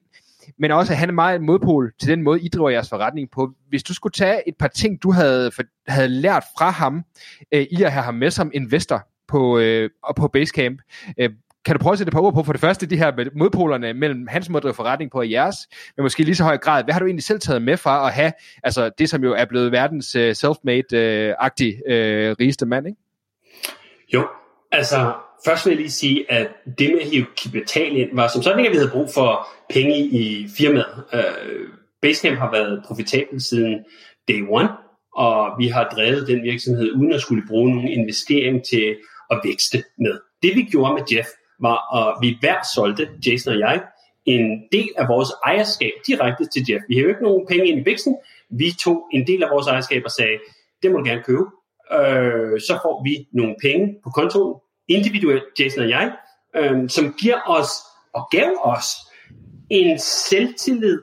Og så kan man sige, så var det måske det, vi, vi, vi fik, vi købte, at vi fik en selvtillid om, at der var ikke nogen grund til at kigge mere på de her andre tilbud, der kom. Altså, det var, øh, Jeff købte fra Jason og jeg i 2006, tror jeg det var, øh, og på det tidspunkt havde der været 50 eller noget af den stil øh, venture kapital firmaer, som kom og spurgte, hey, har I brug for noget kapital? Har I brug for noget kapital? Vi blev ved med at sige nej, nej, nej. Vi havde ikke brug for noget kapital for at køre virksomheden, og vi var ikke interesseret i at sælge noget af virksomheden, hvis det så betød, at vi blev sat på en bane, som er den her stereotype bane, hvor vi skal vækste, vækste, vækste, og så skal vi gå så skal vi børsnoteres, og så kan alle tjene en masse penge, og så skal vi også ud af vagten i øvrigt. Øh, vi var interesseret i at drive en virksomhed, vi kunne blive ved med at drive på vores principper og præmisser 20 år frem i tiden. Og det koncept er fuldstændig ikke kompatibelt med at tage penge fra venturekapital. Øhm, der skal du køre, køre en anden virksomhed, og hele pointen med at tage det er at vækste den så hurtigt som overhovedet muligt, så vi kan skabe det størst mulige øh, afkast til vores investorer. Øh, der var ikke noget, der kunne være fjernere fra, hvad Jason og jeg var interesseret i at bruge vores tid på. Så kommer Jeff øh, og siger, ved du hvad, jeg har ikke brug for nogle af de her ting, som normale øh, venturekapitalfonde har, har brug for. Jeg er ikke engang interesseret i at smide øh, penge ind i virksomheden som sådan. I må godt tage alle penge selv. Jeg vil bare gerne sidde med i båden, når, når I sejler derud af. Det synes jeg er sjovt. Det er en hobby. Øh, da, da, da Jeff øh, lavede den her øh, aftale med os, så havde han en 50. del af den formue, han har i dag. Det er måske faktisk en 100. del. Øh, sidste gang jeg lavede det regnestykke, det er over et år siden, så jeg tror, han er blevet dobbelt så rig siden da. Så han var en 100 del så rig som da. Det er jo stadig fuldstændig sindssvagt, vildt rigt på det øh, tidspunkt. Han havde ikke brug for det her, men altså, han investerer nogle, nogle millioner dollars i, i, i os, øhm, og det er en hobby. Det gør han, fordi han synes, det er sjovt. Han synes, det er sjovt at være omkring mennesker, som tænker anderledes, og, og det var så også det, vi måske lige så meget gav ham, som han gav os, af at marinere sig selv i en anden øh, synsvinkel. Og en af de måder, man kan gøre det på, det er selvfølgelig ved at købe sig ind som medejer. Og så, så brugte vi så øh, i de tidlige år en lang aften om året på, sammen med Jeff, hvor vi gik på restaurant eller, eller noget lignende, og, og sad og talte om, om livet og verden og forretning. Og der var det jo klart, at ja, vi så ikke ens på tingene. Jeff er i den fuldstændig anden båd, og det var også det, der var lidt sjovt. Lidt sjovt at blive udfordret på det ting står vi nu også for de ting, vi så, tror, vi så for? Hvordan klarer de sig, hvis de bliver udfordret af en anden synsvinkel, der er, som er den fuldstændig anderledes? En af de ting, som jeg tog med fra et af de her tidligere møder, som har stået klokkeklart øh, i årene siden da, det var det her koncept af, hvad skal vi investere i? Hvordan laver man, hvor, hvor skal man satse? Når man driver en virksomhed, så kan man jo vælge tusind forskellige ting, man kan bruge sin tid på, man bruge, bruge sine penge på. Og Jeff havde det her fantastiske øh, grundprincip om invest in things that don't change. Invester i de ting, der ikke ændrer sig. Så nu kører han øh, Amazon, og hvis han investerer i at gøre det muligt at sænke leveringstiden fra tre dage til to dage, er det så noget, folk om 10 år vågner og siger, ej, det kunne sgu da være fedt, hvis det tog tre dage i stedet for to dage for min pakke at nå frem? Ej, det var det nok ikke. Så det er nok en, en grundlæggende investering, som vi bliver ved til altid for Amazon at, at give afkast. Hvad er de dele i vores virksomhed? Hvad er de ting, vi kan investere i, hvor det bliver ved med at give afkast efter 10 år, 20 år? Der er en masse ting, man kan bruge sin tid på, både inden for det tekniske og, og forretningsmæssige, som har en lidt kort levetid, som, som er hot lige nu, og, og som tænker, ej, vi skal med på den der bølge, vi bliver nødt til at løse op på det. Lad os bruge noget tid på det. Og så kan man bruge noget tid på nogle andre mere fundamentale, basale ting, hvor det er måske lidt kedeligt på en anden måde. Øh, det er måske ikke så spændende. Det der med for eksempel, oh, nu kan vi levere pakke på to dage i stedet for, for tre dage. Okay, hvor interessant er det lige. Øh, det er ikke så, så sexet på en eller anden måde. Øh, men at det er en god måde at investere i, i de rigtige ting på. Og det er noget, vi har taget til os, det er noget, vi har gjort, det er investeret i de her ting, som at, at være, øh, hvad kan man sige, hvad kan man sige lærer øh, i en branche, at dele af vores viden, at, at bruge vores tid på at skrive bøger. Det der med at skrive bøger, skulle jeg høre til at sige, det er ikke noget, man bliver rig af. Øh, I hvert fald ikke i forhold til at, at drive øh, forretning i teknologi.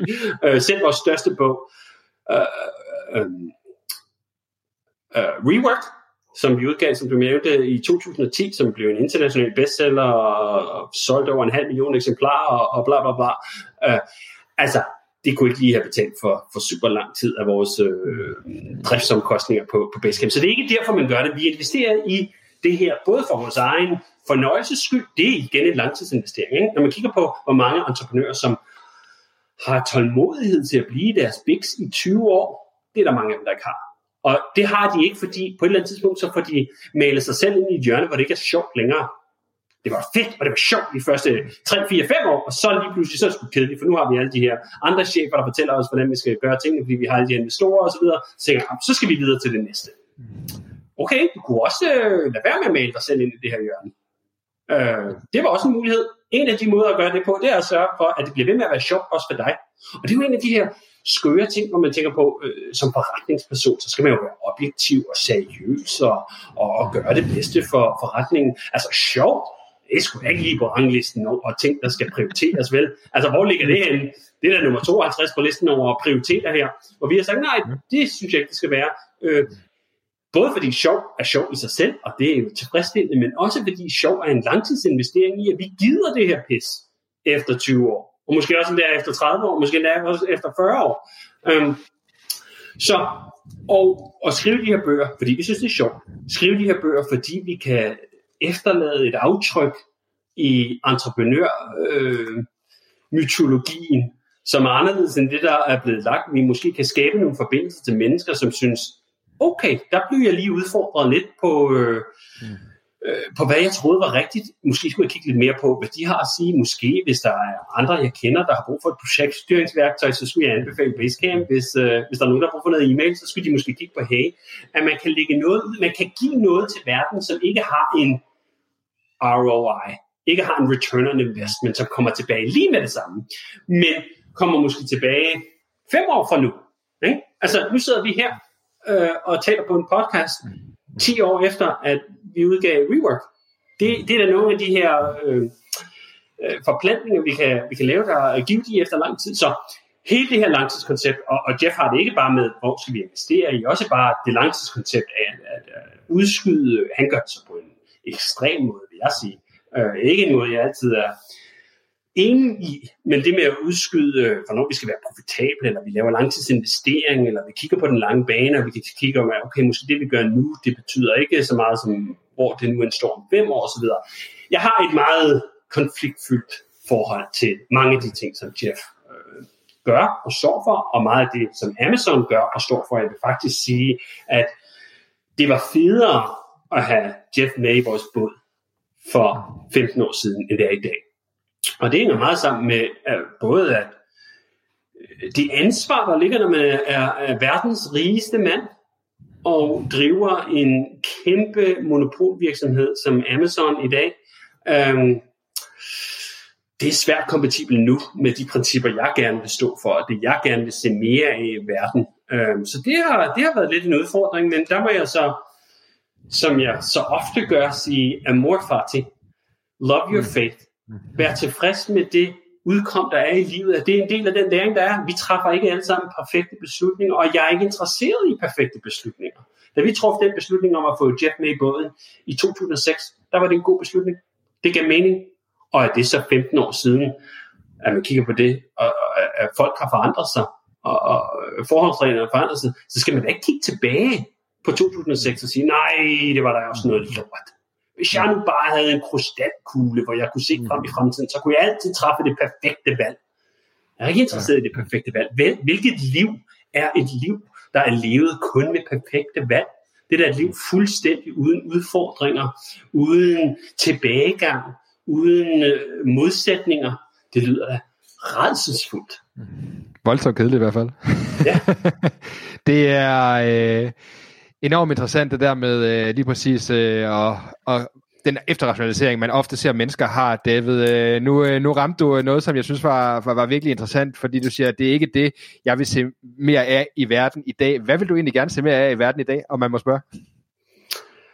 Jeg vil gerne rulle tiden tilbage øh, fra de her tech-monopoler, vi har lige nu. At da vi startede Basecamp i 2004, der skulle vi ikke spørge nogen om lov. Der skulle vi ikke stå på en eller anden øh, øh, lille måtte og tikke og bede om at komme ind i en App Store. Der var et internet, som vi kunne lægge vores produkt ud på, hvor vi kunne sælge direkte til kunderne. Og så kunne de vælge at bruge os, hvis de synes det var fedt, og så kunne de vælge ikke at gøre det, hvis de ikke synes det var fedt. Og det gav en frihed fra begge siders øh, vinkel, der var fantastisk. Og vi havde de her gyldne år, når det kom til software fra lad os sige, starten af 2000'erne, hvor det sådan blev muligt at lave sin egen software på nettet, uden at være, være rig.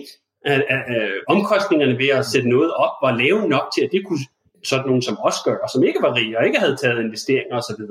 Øh, så det gav en mulighed og et, et, et fladt bræt, vi kunne rykke ind på, som lidt er forsvundet nu. Og det er lidt forsvundet nu, fordi at nu har vi de her store platforme som iPhone og Android osv., som er ejet af nogen. Internettet er ikke ejet af nogen på, på tilnærmelsesvis samme måde. Der er nogle store virksomheder, og de smider deres vægt omkring, og, og vi har problemer med Google, når det kommer til det. Vi har problemer med Facebook osv. Det er nogle udfordringer, vi har. Men som softwareudvikler, øh, så er det ikke det samme som, at man skal komme og tække om lov, for at få lov til at distribuere sin software overhovedet. Øh, og så ikke nok, at man skal tække om lov, man skal kraftedeme også give dem en tredjedel af sin omsætning. Øh, det synes jeg ikke er fedt. Så det skal vi have lavet op på. Vi skal tilbage til øh, den der gyldne alder for internettet, før vi spolerede det hele ved at monopolisere det og samle al magt i alt for få hænder. Det fede og, og det inspirerende ved internettet var jo netop, at vi alle havde adgang og mulighed. Og havde man en god idé, så kunne man komme frem med det. Øh, og det er altså meget mindre sandt i dag. Og det er jo ikke bare teknologi. Altså, der er en, en fantastisk bog, der hedder Goliath, øh, af en monopolkritiker, der hedder Matthew Stoller, som fortæller historien om øh, det, vi har set i teknologi, den monopolisering, vi har set, den er sket i fantastisk mange andre brancher også. At der er en utrolig død af de mindre og mellemstore virksomheder i mange samfund, som lige nu under coronakrisen er ved at blive øh, dramatisk accelereret af de virksomheder, der kommer ud på den anden side, det er de store. Øh, og så kommer vi ud med en monoton øh, virkelighed, hvor der er fem brands i verden, som man kan se alle steder. Jeg kan huske tilbage i, i hvornår var det, øh, starten af 2000, der tog jeg til Japan, og så var der forskellige ting. De havde anden teknologi i Japan. Man så en mobiltelefon, som var Motodomo, tror jeg de hed, som var helt anderledes. Og man tænkte, wow, det er da fedt. Jeg kan træde ind i en anden verden. Det er ikke det samme alle steder. Og det har vi fået fuldstændig udrenset nu. Altså, øh, det er en, en håndfuld monopoliserede brancher i de fleste lande. Når man tager til Tokyo i dag, så er det det samme lort, man kan købe alle andre steder. Det er da kedeligt. Det, øh, livet er simpelthen mere interessant, når det er diverst. End når det er forskellige ting, der er forskellige steder. Øh, og det er jo sjovt for mig, fordi jeg plejede at være i en fuldstændig anden båd. Jeg kan huske, da der, der var afstemning i Danmark om euroen, så tænkte jeg, selvfølgelig skal vi da have euro. Det er da, det er da fedt, og så har vi alle sammen de samme penge. Alting bliver så meget nemmere, og hvad skal vi med vores kroner og så videre. Det er da sådan noget folk, der øh, der er lidt for glade for denne brug, som, som synes, at, at det skal vi ikke øh, gøre. Jeg vil sige, der, der har jeg lært noget, at øh, det med, at tingene er anderledes, bare for anderledesens skyld, det er en kvalitet i at med sig selv. Så jeg så gerne, at vi øh, skruede tiden tilbage, det er jo lidt farligt at, at lege med det. Øh, der kan man jo igen, vi talte til, til starten her, meget romantisere, hvordan, hvor, hvor, hvor lykkelige vi alle sammen var i 80'erne. Det var vi sgu ikke. Øh, og hvor, hvor bedre alting var i, i fortiden, det var det sgu ikke. Det betyder ikke, at vi ikke kan lære noget. Det betyder ikke, at der ikke er pointer eller dele eller anskuelser, som er gået tabt, og at det er et sammen, og at vi nu er blevet klogere og tænkt, ah, okay, der, der tog vi sgu en forkert vej. Det her med frihandel for frihandels egen skyld. Øh, hmm, der blev vi sgu måske lidt klogere. At det var måske ikke lige så godt for, for alle verden i lande, at vi tænkte, ej, lad os bare sende, sende al øh, industriel øh, konstruktion et eller andet, andet sted til, hvor der er nogle lave lønninger osv. Hvad, hvilken indflydelse har det så haft på vores, øh, vores vestlige samfund? Måske ikke altså, det kønneste, og det har lidt til en masse skæld, hvor man tænker, lad os kigge på det en gang til. lad os kigge på, om det var, om det var en god idé. Øhm, og så lave nogle ting op, øh, og, og lad os få noget mere diversitet ind i det. Lad os få nogle mindre virksomheder, lad os få noget mere afskæring på nogle punkter. Øhm, sådan så, at, at når man tager rundt forskellige steder i verden, så er det forskellige ting, man ser. At vi skal ikke homogeniseres på en måde, hvor det bare er alt sammen fladt og, og øh, integreret og det samme. Øhm, det er en af grundene til, at jeg synes, det er så fedt at være i Europa i modsætning til de forenede stater. Når jeg kører frem og tilbage mellem Nevada eller Arizona eller Kalifornien, jo, der er der nogle forskelle, men det er sgu ikke det samme som at køre mellem Frankrig og Tyskland. Altså, så kan man da kraftigt med se nogle, nogle kulturforskelle. Det er da fedt. Vi skal da værne om de ting. Og igen, altså, jeg, jeg har altid den her øh, lille robot, hvad skal den det, som sidder og taler til mig. Og, og når jeg siger sådan nogle ting, så tænker jeg, så er det måske også bare, fordi du er ved at være gammel. Altså, det er sådan noget, der sker for folk, når de er ved at være over 40. Så begynder de at tænke om, ej, det var også så bedre i gamle dage. Øh, og så bliver man hyldet ind i det her romantiske pis, hvor man, hvor man ser alt for lyst på, hvordan det plejede at være. Øh, og tænkte, dengang jeg synes alt var fedt, og det er normalt sådan, hvornår jeg var ung og viril og så videre. Øh, det er den her tidslomme, hvor altid, vi skal altid høre 80'er musik, fordi jeg synes, øh, jeg lærte musik at kende, da jeg var 80'erne. Ikke? Så, så det skal man også passe på med. Så det er nogle af de her ting, hvor man sådan går og, og, og jonglerer lidt med idéer, øh, hvor man kan sige, øh, jeg prøver at prikke lidt til det. Prøv lidt at prikke lidt til Hvordan kan vi prikke lidt til det? Hvordan kan jeg prikke lidt til mine egne idéer? Hvordan kan jeg prøve at se, om jeg kan springe nogle af de bobler, der ligger og roder rundt ind i mit eget hoved, øh, og nogle af de ting, jeg altid har troet. Øh, og det vil jeg sige, det er noget, jeg prøver at invitere. Jeg elsker at være forkert på den. Jeg elsker at have det der med øh, strong opinions, loosely held.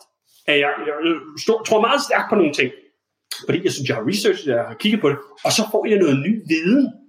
Så får jeg nogle nye indtryk, og så tænker nå, det var, der, der var jeg forkert på den. Der lærte jeg sgu noget nyt, du. Det er da fedt. Det er da en fed fornemmelse. Altså, synes jeg, må man sige.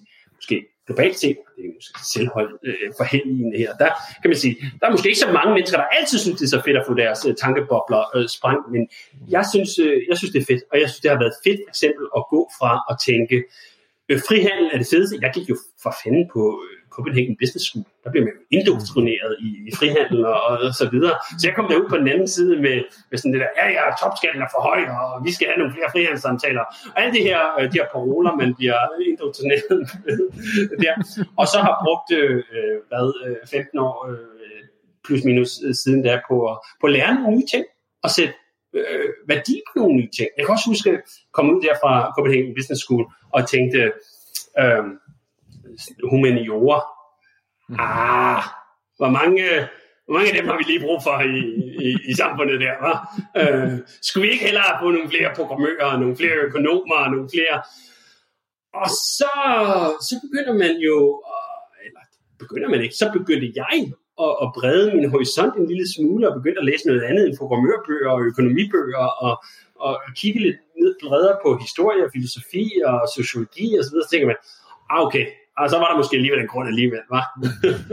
og så kigger man på verden nu, er der en mere øh, højt argument for, at vi har brug for historie, sociologi, psykologi, øh, øh, så videre, ind og se, hvor vi er endt op nu. Altså, vi skal, vi, vi skal da ikke kigge på de sidste øh, 20 år, og så tænke, åh, det var fedt. Lad, lad os sætte 20 år til, at den der, hvem der nu end lige lavede de sidste 20 år, og hvem der havde magten osv., så, videre, så skal vi bare lige køre den igen nu. En gang til. Nej tak. Vi, vi bliver nødt til at få noget andet, og for at få noget andet, skal man have nogle andre. Der er et grundprincip om, at man kan ikke, uh, nu butcher jeg det nok, uh, you cannot deconstruct the master's house using the master's tool. Du kan ikke lave om på, uh, hvordan tingene er, ved at bruge de værktøjer, der har skabt tingene, som de er. Så vi bliver nødt til at have nogle andre idéer, vi bliver nødt til at have nogle andre mennesker, vi bliver nødt til at have noget, noget andet. Og hvis det betyder et tilbagevæld eller tilbagekomst til til et bredere syn på tingene end bare en flok økonomer og teknokrater og programmører. Det lyder være spændende. Lad os prøve det. Det, øh, det er det voucher vi for, David. Tiden flyver afsted, og vi har i hvert fald fået en masse interessante og gode perspektiver for dig. Tusind tak for det. Jeg plejer at slutte podcasten af med sådan tre relativt hurtige spørgsmål. Øh, kan vi nå det? Jeg kan prøve at svare hurtigt. Yes. yes. Det første spørgsmål, det er det her med, øhm, har du en specifik bog, som øh, du har anbefalet ofte til andre, eller måske ligefrem givet i gave? Du har jo haft et par stykker her i løbet af, af udsendelsen, men øh, jeg, tager gerne, øh, jeg tager gerne en til. Normalt har jeg sagt The Manual øh, af Epictetus, som er sådan en super hurtig, du kan læse den på 45 minutters øh, grundbog om stoicismen, men den har jeg anbefalet så mange gange, at nu vil jeg gerne anbefale noget nyt. Så To Have og To Be af Erik Fromm, som kigger på det her med øh, de grundspørgsmål, vi lige har spurgt hinanden om. Hvorfor gør jeg det her? Øh, hvornår er nok nok? Øh, hvad er det at, at have succes? Hvad er det at blive et godt menneske? To have or to be, den er rigtig god. Den ryger på direkte på, på to-read-listen herfra i hvert fald. Øhm, David, øhm, hvis du nu havde mulighed for at sende en sms-besked til alle mennesker i hele verden, hvad vil du så øh, skrive i den sms-besked, og, og hvorfor? Hej for satan. Det, det er sgu for stort et øh, ansvar at, at, at kunne blaste det ud. Øh, jeg tror, det der er svært, det er, det er lidt ligesom spørgsmålet om, hvis du kunne fortælle dig selv en lektie, som du nu ved til dit tidligere sig. Det er, jeg vil faktisk lidt afvise den præmis, at man kan sige noget intelligent. Øh, det, man kan højst få dem til at le, tror jeg. Så lad os sende en joke. øh, for vi kan sgu ikke ændre noget på, øh, hvordan grundtilgangen, øh, eller grundtankegangen er for en milliard mennesker bare ved at sende dem en sms. Så lad os få dem til at grine. Lad os sende dem en god joke. Ja, det er jo også umuligt, skulle man sige. Øh, humor er noget af det mest øh, lokalitetsbestemte, der overhovedet er. Men øh, ja. Det er a disaster waiting to happen, tror jeg, hvis det tror jeg man skal prøve at finde en joke, der rammer så mange mennesker. Øh, jeg kan faktisk godt lide den, øh, den præmis, du siger. Jeg har flere, der har sagt det der med, de der med at give et råd, det, det, det giver slet ikke nogen mening, fordi at, øh, at øh, det fungerer ikke for alle. Det fungerer ofte kun for en selv, ikke? Plus, at der er jo ikke bare et råd. Ikke? Det er jo det, tit man prøver at bryde den til. Hvis der bare var en magisk øh, ting, du kunne sige til nogen. Der er ikke en magisk ting. Der er ikke en, hvis der bare var en hemmelighed, du kunne fortælle folk, og så blev alt fantastisk, så var den jo blevet fortalt. Så var det jo ikke en hemmelighed længere. Så øh, det er lidt bredere, og arbejdet er dybere, og det bliver vi nødt til at acceptere ved at sige nej tak til det her med at koge det hele ned til en sætning. Vi vil ikke have den mark i terning. I kan glemme det, kan I?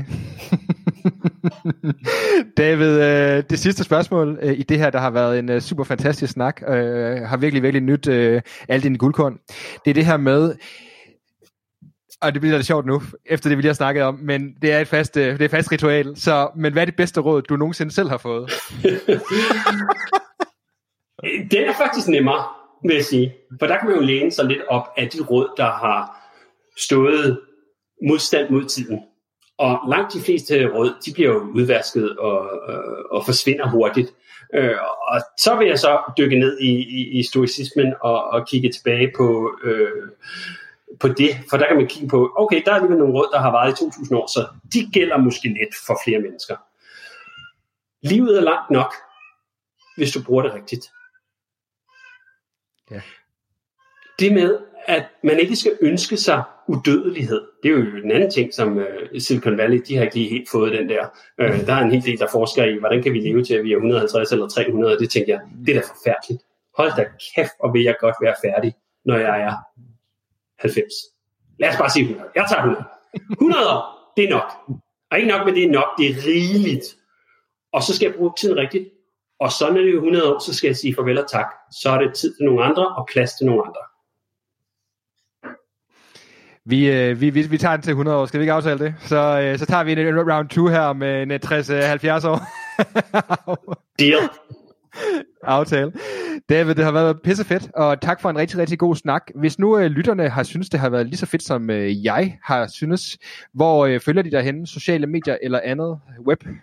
Ja, normalt plejer jeg jo bare at anbefale mit Twitter-feed, men det er sgu en firehose af discontent, som jeg ikke bare sådan uden en øh, uh, advarsels blanket vil anbefale til folk. Jeg vil faktisk sige, at hvis man starter med bøgerne, så er det et meget bedre sted at starte. Der får man min krystalliserede tankegang på en måde, hvor man kan læse det hele på to og en halv time. Jeg skriver ikke lange bøger, jeg er ikke selv super glad for at læse lange bøger, når det kommer til øh, forretning eller, eller så videre. Så det er nogle forholdsvis kort bøger. Den seneste hedder It Doesn't Have to Be Crazy at Work. Det er et rigtig godt sted at starte, som rammer mange af de emner, vi har talt om i dag, men på en mere raffineret måde, hvor der rent faktisk er nogen, der har siddet og tænkt over, hvordan ordene skal komme ud, sådan så øh, det hele giver mening. Så start der, men efter det, hvis du stadig gerne vil have mere, så kan du prøve at tænke på, om du vil kigge på mit Twitter-feed. Det er at DHH, øh, men sørg for, at du blander det godt op. En af de, øh, noget af det feedback, jeg tit får på mit Twitter-feed, det er, øj, du er simpelthen så negativ hele tiden. Ja, det er derfor, jeg bruger Twitter. Mm. Det er, sgu da, det, det, det er til for for mig. Og så er det fede ved Twitter jo, at man behøver ikke bare have én person, man følger. Man kan blande sit feed op, og så hvis du samtidig du følger mig, og så følger du en eller anden, eller 10 kontor med nogle søde, nuttede dyr, som kan give dig lidt glæde i hverdagen, så føles det ikke helt så mørkt og sort. øhm, og det skal der, det skal der til. Det, det skal lige, øh, det er lidt ligesom saftevand. Hvis man bare hælder op sådan en, en 10 til 1 der, og så prøver at drikke det, så tænker man, det er sgu da forfærdeligt.